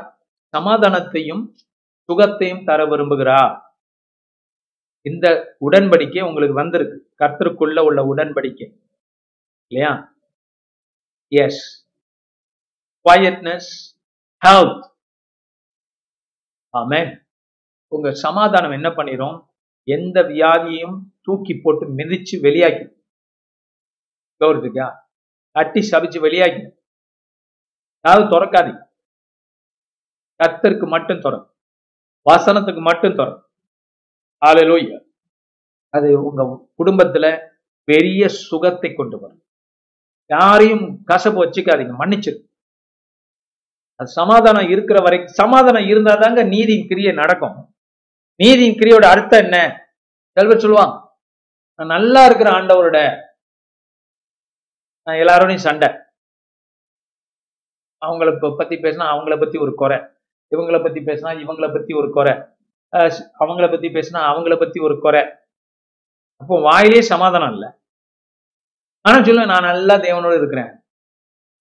ஆனா சொல்ற, நீ நீதியில நடந்தனா சமாதானம் இருக்குங்கிற. புரிஞ்சுக்கிட்டீங்களா? ஸோ பதினெட்டு, என் ஜனம் சமாதான தாபரங்களிலும் முதல்ல படிச்சாங்க, நிலையான வாசஸ்தலங்களிலும் அமைதியாய் தங்கும் இடங்களிலும் குடியிருக்கம். சொல்லுங்க, என்னுடைய கூடாரம் எப்படிப்பட்ட கூடாரம்? இந்த கூடாரம் சமாதான கூடாரம், அமைதியாய் தங்குகிற கூடாரம், பொல்லாப்பு நேரிடாது, வாதை கூடாரத்துல வராது. அல்லேலூயா. நான் காரணம் வாதை ஏன் கூடாரத்துல வராது? நான் நீதியின் பாதையிலே நடக்கிறேன். சமாதானத்தின் தேவன் என்னுடைய தேவன். நான் மனுஷனோடு சமாதானமா இருக்கிறேன். யாருடைய வெறுப்பு இல்ல, கசப்பு இல்ல, துன்பம் இல்ல, தோல்வி இல்ல. கர்த்தரோட வார்த்தை பார்த்து நடந்து கொண்டிருக்கிறேன். அல்லேலூயா. நான் ஒரு சிலர் அப்கோர்ஸ் நமக்கு எதிராக பேசக்கூடியவர்கள் செய்யக்கூடியவர்கள் இருக்க தான் செய்வான் இல்லையா? அதை நம்ம என்ன செய்ய முடியும்? நம்ம ஒன்றும் செய்ய முடியாது. நீங்க கசப்புள்ளாதவர்களாய், வெறுப்புள்ளாதவர்களாய், மன்னிக்கக்கூடியவர்களால் நீங்கள் வாழும் பொழுது அவங்களுடைய எந்த விதமான காரியங்களும் உங்களை பாதிக்காது. உங்க வீட்டுல சமாதானம் இருக்கும், உங்க வீட்டுல தாபரத்துல அமைதி இருக்கும், நீங்க தங்கி இருக்கும் இடத்துல சுகமாய் இருப்பீர்கள். அது நீங்க ஒன்றும் பண்ண முடியாது. அல்லேலூயா. அதை நீங்க ஒன்றும் பண்ண முடியாது. ஆனா நீங்க ஒன்றும் பண்ண முடியும், உங்க வீட்டுல உங்க வாழ்க்கையில நீங்க சமாதானமா இருக்க முடியும். அவர்களை மன்னிச்சுட்டு கசப்பு இல்லாம வெறுப்பு இல்லாம நீங்கள் இருந்தீர்கள் என்றால் சுகம் உங்க வீட்டுல பூரணமா வரும். அதான் நீங்க பாக்குறோம். என் ஜனம் சமாதான தாபரங்களிலும் நிலையான வாசஸ்தலங்களிலும் அமைதியாய் தங்கும் இடங்களிலும் குடியிருக்கும். உங்க நேபர்ஹுட் பீஸா இருக்கும். அல்லேலூயா. நீங்க வாழ்கிற அந்த ஹெச்டிபி ஏரியாவே பீஸ்ஃபுல்லா இருக்கும். அடுத்தது பார்க்கிறோம், ஆனாலும் காடு அழிய கல்மழை பெய்யும், அந்த நகரம் மகா தாழ்வாய் தாழ்ந்து போகும், மாடுகளையும் பாருங்க. இப்படிப்பட்ட இடத்துல கூட மனிதர்கள் ஒழுங்கா நடக்கலன்னா காடு அழிய வாய்ப்பு உண்டா? நகரம் தாழ்வாய் போக காரியங்கள் உண்டா? அதனால ஏன் ஆண்டவர் இந்த வார்னிங்க கொடுக்கிறாரு இடையில? காரணம், மனுஷங்க என்ன பண்ணிடுவாங்க, இந்த ஆசீர்வாதங்கள்லாம் பிடிச்சுக்கிட்டு ஆண்டவர் விட்டுருவாங்க. அப்படியே இல்ல, இதெல்லாம் கொடுத்தவர். ஏன்னா காடு நல்ல ஆசீர்வாதம், நல்ல கனிமங்களை கொடுக்குது. காடை பிடிச்சுக்கிட்டு இருந்தா, அதான் தீட்ரானமில எட்டாம் அதிகாரத்துல கர்த்தர் சொல்லி இருக்கிறார் இல்லையா? எட்டாம் அதிகாரத்துல நீங்க வந்து நல்ல வீடுகளை கட்டி கொண்டு அங்கே வாழ்ந்து கொண்டு இருக்கும் போது தேவனை மறந்து போய், என்னுடைய பலத்தினால இதெல்லாம் நான் செஞ்ச தெரியுமா, நான் எவ்வளவு கஷ்டப்பட்டேன், இதெல்லாம் உண்டாக்குறது காடை நான் தான் உண்டாக்குனேன், வயல்வெளியெல்லாம் நான் தான் எல்லாம் பண்ணேன். அப்ப நீங்க என்ன என்ன ஆகும்? பிரச்சனை தான் நீங்க இன்வைட் பண்றீங்க. கர்த்தர் சொல்றாரு, மகிமை கர்த்தருக்கு செலுத்துப்பா, உன்னால முடிஞ்சிருக்க இல்லையா? ஆண்டவர் அந்த டிசிப்ளின், அந்த ஃபைனான்சியல் டிசிப்ளின், அந்த மென்டல் டிசிப்ளின் உங்களுக்கு கொடுக்கலன்னா உங்களால முன்னுக்கு வந்திருக்க முடியாது. எத்தனை பேர் அவுட் ஆயிருக்கிறாங்க, அதுல நீங்க ஒரு ஆளா இருந்திருக்க முடியும். ஆண்டவர் அதெல்லாம் பாதுகாத்து உங்களை வழி நடத்தி கொண்டிருக்கிறார். அதனால நீங்க உங்களுக்கு என்று சொல்லி சொந்தம் கொண்டாடாம, இது தேவன் கொடுத்த ஈவு. கிருபையினாலே கர்த்தர் என்னை ஆசீர்வதிச்சார், கிருபையினால் என் விசுவாசத்தினாலே கர்த்தர் என்னை ஆசீர்வதித்தார். ஆண்டவரை நம்பி பெற்றுக்கொண்ட காரியங்கள். அப்படி நீங்க சொன்னீங்கன்னா இவன் உங்க சுகத்தையும், நன்றி உள்ளவர்களாக கர்த்தர் தான் என் உடம்ப சுகமாக்கினார், என் எண்ணங்களை சரிபடுத்தினார் ஆண்டவர், நான் சரியான பாதையில போக்குவர போகுவதற்கு என் பாதைகளை வழி காமிச்சார். நான் ஒருவேளை அது தேவன் கொடுத்தா நான் அந்த நேரத்துல உணரல, ஆனா ஆண்டவர் தான் எனக்கு கொடுத்தாரம்மா, ஆண்டவர் தான் என்னை வழி நடத்தினார். இந்த பிரச்சனைய நான் சொன்ன சில காரியங்கள் தீர்த்ததுக்கு கர்த்தர் தான் காரணம். இல்லை நீங்க ஆண்டவருக்கு மகிமை கொடுத்து வந்தீங்கன்னா என்ன ஆகும்? கல்மழையும் பெய்யாது, நகரமும் தாழ்வாய் போகாது. அடுத்தது பார்க்கிறோம், மாடுகளையும் கழுதைகளையும் நடத்தி கொண்டு போய் நீர்வளம் பொருந்திய இடங்களிலெல்லாம் விதை விதைக்கிற நீங்கள் பாக்கியவான்கள். இங்கிலீஷ்ல நான் படிக்கிறேன். Happy are you who sow beside all waters, who let the feet of the ox and the donkey range free. அதாவது happy are you so beside all waters. எல்லா விதமான நீர் நிலைகளிலும் நீங்க பயிரிடுகிறவர்கள் பாக்கியவான்கள். ஆண்டவர் சொல்றார், நீர்வளம் பொருந்திய இடங்களில் எல்லாம் விதை விதைக்கிற நீங்கள் பாக்கியவான்கள். ஆமென். உங்களுக்கு அவ்வளவு விதை இருக்கு, விதைகள் நிறைய இருக்கு உங்களுக்கு. ஹல்லேலூயா. அப்ப நீங்க விதை விதைக்கிறதுக்கு ஆசைப்படுறீங்க. எப்படா பாஸ்டர் சொல்லுவாரு கொடுக்கறதுக்கு நான் ஆசையா இருக்கிறேன், விதைக்கணும் நானு. பாஸ்டர் எப்படி புது ப்ரொஜெக்ட் சொல்லுவாரு, நான் விதைக்கணும். ஏன்னா எந்த இடத்துல எல்லாம் தண்ணீர் வருதோ அங்கெல்லாம் விதைப்பாங்களாம். ஹல்லேலூயா. அவங்க விதைக்கிற இடங்கள் பாருங்க, தண்ணி உள்ள இடங்கள், ஏன்னா காஞ்சு போவாது, நல்ல நிலம். ஹல்லேலூயா. நல்ல காரியங்கள்ல நம்ம விதைக்கிறோம். எதை விதைக்கிறோம்? இப்ப நம்ம மணியை பத்தி பேசணும் நிறையா. நம்ம உழைப்பு, நம்மளுடைய பணம், நம்ம ஊழியத்தையும் செல்லலாம் செல்லலாம். நம்ம நல்ல ஊழியத்துல, நம்ம ஆண்டவருடைய காரியத்துல விதைக்கிறோம். நீங்க ஒரு ஆத்மா சபைக்கு கொண்டு வரீங்கன்னா விதைக்கிறீங்க. ஒரு குடும்பத்தை நீங்க கவுன்சில் பண்ணி பாஸ்டர்ட்ட கொண்டு வரீங்களா, பாஸ்டர்ட்ட ரெஃபர் பண்றீங்கன்னா நீங்க உழைக்கிறீங்க. இந்த நல்ல இடத்துல நீங்க என்ன பண்றீங்க? விதை விதைக்கிறீங்க. இதுவும் விதைதான். கர்த்தருக்காக நீங்க செய்கிற எல்லாம் விதைதான். ஆண்டவர் சொன்னார், இம்மையிலும் மறுமையிலும் உங்களுக்கு ஆசீர்வாதம் உண்டு. இல்லையா? ஒரு கிளாஸ் தண்ணி கொடுத்தா கூட இம்மையிலும் மறுமையிலும் ஆசீர்வாதம் உண்டுன்னு ஆண்டவர் சொல்றார். ஏன் அதை நீங்க இழந்து போகணும்? இழக்க வேண்டியது கர்த்தருக்கென்று எல்லா வகையிலும் நாம் செய்யணும், பண்ணணும், போகணும்னு நினைக்கணும். எனக்கு புரியுது. இப்ப பாருங்க, சபை மூடி நிறைய திறந்து இருந்தது இல்லையா, ஒரு நாளும் மூடினது இல்லை. அப்ப நம்ம வா வாங்கன்னு கூப்பிடுவோம். இப்ப சில பேர் கேட்கிறாங்க, பாஸ்டர் எப்ப திறப்பீங்க திறப்பீங்க எப்ப திறக்க போறோம் திறக்க போறோம் இல்லையா? அப்படி ஒரு காலம் ஆண்டவர் அமைச்சுட்டா இருப்பார். இப்ப நாம் ஒன்று கூடி சுவிசேஷத்தை இன்னும் தான் கூட கொண்டு போறோம். நம்ம அதுக்காக காத்திருக்க வேண்டியது, சபையை திறக்கிறதுக்கு காத்திருக்கு. இப்பயே உங்களால முடியும்.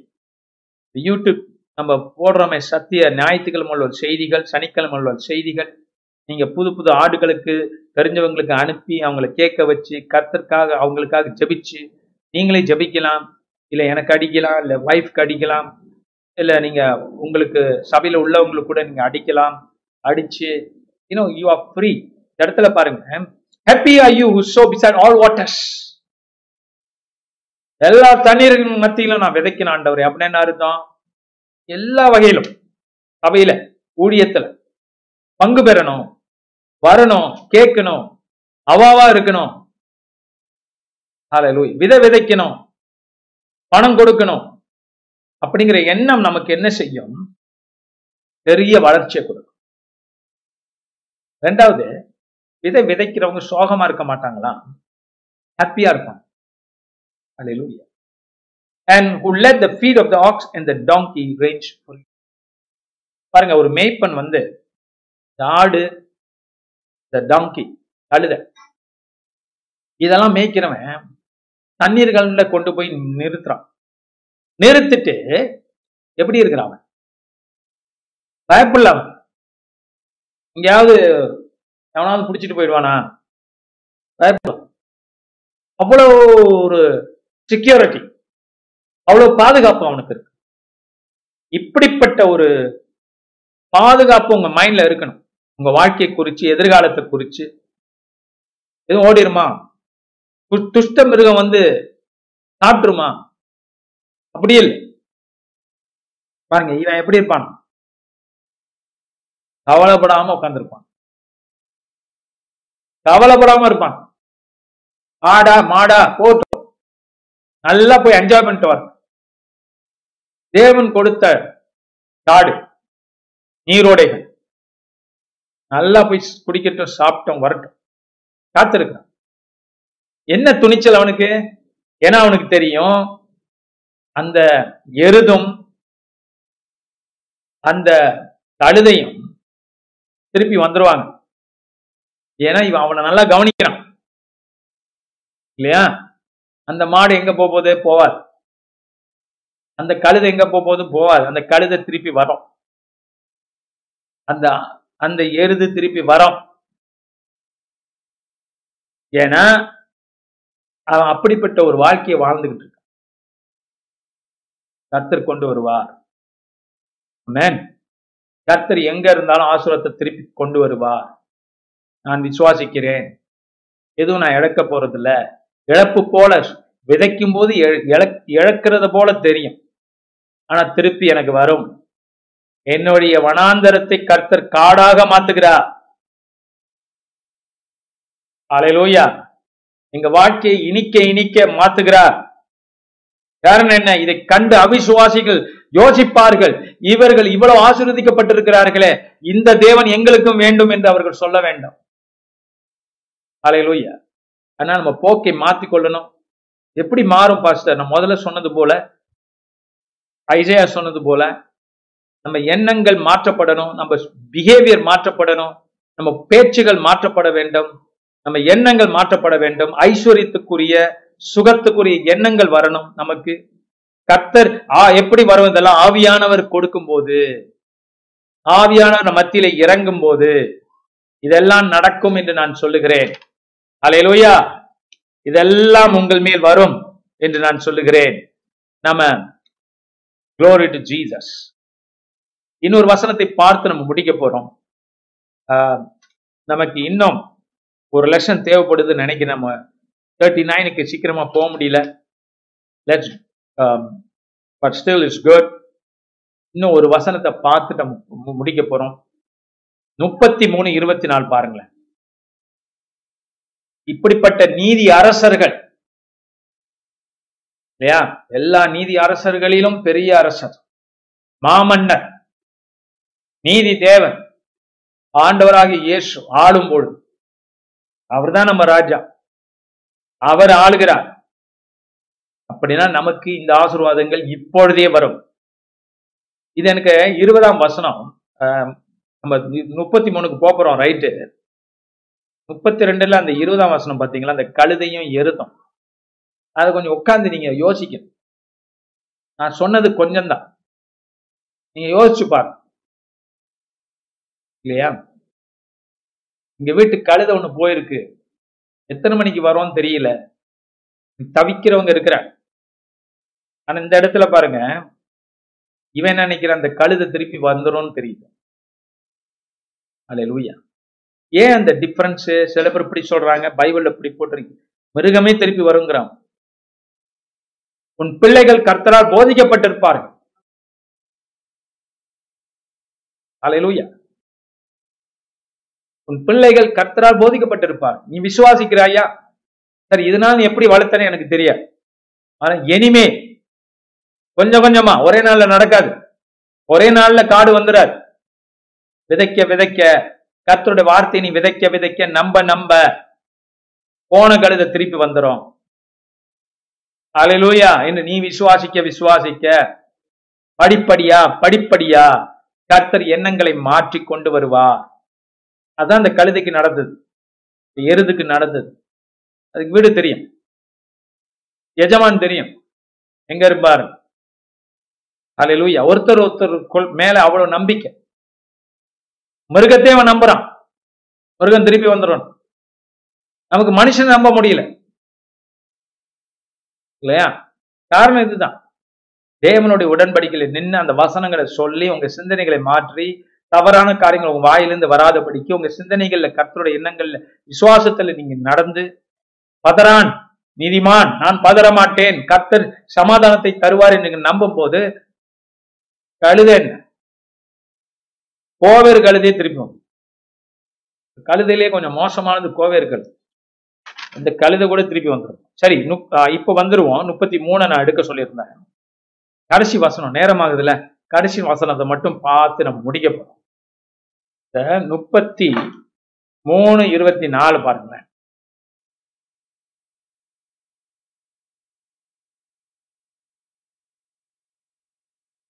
உம் வியாதிப்பட்டிருக்கிறேன் என்று நகரவாசிகள் சொல்வதில்லை.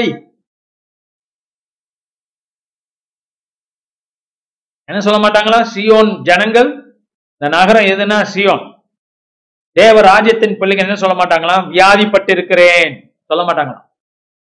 அதில் வாசமாயிருக்கிற ஜனத்தின் அக்கிரமம் மன்னிக்கப்பட்டிருக்கும். மன்னிக்கப்பட்டவனுடைய உடம்புல வியாதி வர முடியாது, வரக்கூடாது.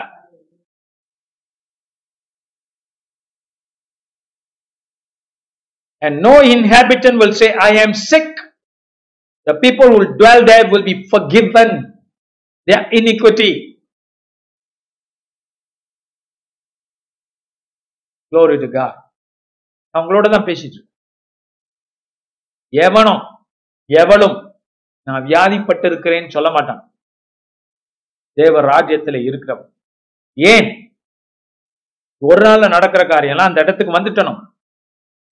நீங்க என்ன சொல்லக்கூடாது? நான் வியாதிப்பட்டிருக்கேன்னு சொல்ல வேண்டிய அவசியமே இல்லை. காரணம் என்ன? உங்க பாவங்கள் மன்னிக்கப்பட்டு இருக்கிறது. அப்ப உங்க இயேசு ஒரு இடத்துல என்ன சொல்றாரு? உன் பாவங்கள் மன்னிக்கப்பட்டதுன்னு ஒருத்தனை பார்த்து சொல்லும் போது, திமிர்வாதக்காரனை பார்த்து சொல்லும் போது எல்லாரும் எனக்கு என்ன ஷாக் ஆகுறாங்க? பாவங்களை மன்னிக்கிறதுக்கு இவர் யார்? இயேசு என்ன சொல்றாரு? நீ எழுந்து நடங்குற. அப்ப பாவங்கள் மன்னிக்கப்பட்டதுன்னா எழுந்து நடக்க முடியும், சுகமாக முடியும். பாஸ்டர் ஏன் அப்படி நடக்கல? நீ நடக்கிற நடக்காததை பாக்குற, அதனாலதான் நடக்கல. நீ நடக்கிறத பார்த்திருந்தா நீ நடப்ப. நோ இன்ஹாபிட்டன்ட், சியோன் மலை வாசிகள் என்ன சொல்லக்கூடாது? நான் வியாதிப்பட்டிருக்குன்னு சொல்ல மாட்டாங்க. ஏன்னா அவங்க பாவங்கள் மன்னிக்கப்பட்டிருக்கு. Glory to God. So இந்த ராத்திரி வேளையிலே உன் பாவங்களை கர்த்தட சொல்லி மன்னிப்பு கேட்டு, உன்னுடைய அவிசுவாசத்தை கர்த்தட சொல்லி மன்னிப்பு கேட்டு, கர்த்தர் நீ சுகமாக்கி இருக்கிறார். அவருடைய தழும்புகளால் நான் சுகமான, எனக்கு வியாதி இல்லை. அவருடைய தழும்புகளால் நான் சுகமாயிட்டேன், நான் சுகவாசி. முதல்ல படிச்சோம்ல, கர்த்தர் சுகமாய் தங்க பண்ணுகிறார் உன்னுடைய வாசஸ்தலத்துல என்று படிச்சோம். முப்பத்தி ரெண்டாவது அதிகாரத்து அதை நீ நம்பி அதை விசுவாசிக்கும் போது எந்த வியாதியும் உன்னால ஜெயிக்க முடியும். இந்த சியோனுடைய அற்புத சுகத்துக்கு நம்ம நடந்துகிட்டு இருக்கோம், வந்துட்டோம். நம்ம சபையில நம்ம சபையில அநேக வியாதிகள் சுகமாய் கொண்டிருக்கு. காரணம், சியோனு சியோனின் உபதேசங்கள் நம்ம கொடுக்கிறோம்.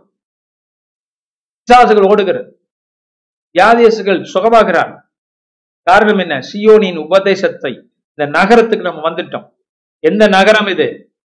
நீதியை தருகிற தேவனுடைய நீதியின் கரத்துல வந்திருக்கிறோம். அவர் தொட்டு நம்மளை சுகமாக்குகிறார், அவர் தொட்டு நம்மளை விடுதலையாக்குகிறார். ஹல்லேலூயா. அவர் சொல்லிட்டார்னா நான் நம்புறேன், வேற எதையும் நான் நம்பல அப்படின்னு சொல்லி எழுந்தரிச்சு நடக்கக்கூடியவர்கள் சியோன் புத்திரர். ஹல்லேலூயா. அழுது கொண்டு ஆண்டவரை ஏன் இது நடக்கல அப்படின்னு சொல்றவங்க கர்த்தருடைய வார்த்தையை நம்புகிறவர். அந்த விசுவாசத்தை கண்டுபிடிச்சலாம் பாரு. உண்மையா விசுவாசிக்கிறவர்கள் இப்படிதான் சொல்லுவோம். எவனும் சொல்ல மாட்டான் நான் வியாதியா இருக்கிறேன். இது எதை ஞாபகப்படுத்துது பாத்தீங்களா? மோசஸ் காலத்துல அவர் எகிப்திலிருந்து ஜனங்களை கூட்டிட்டு போன போது நடந்ததை ஞாபகப்படுத்துது. மோசஸோட வந்தவங்க ஒருத்தம் கூட சுகவீனமா இல்லை, எல்லாரும் பலமானான், எல்லாரும் சுகமானான். Glory to God.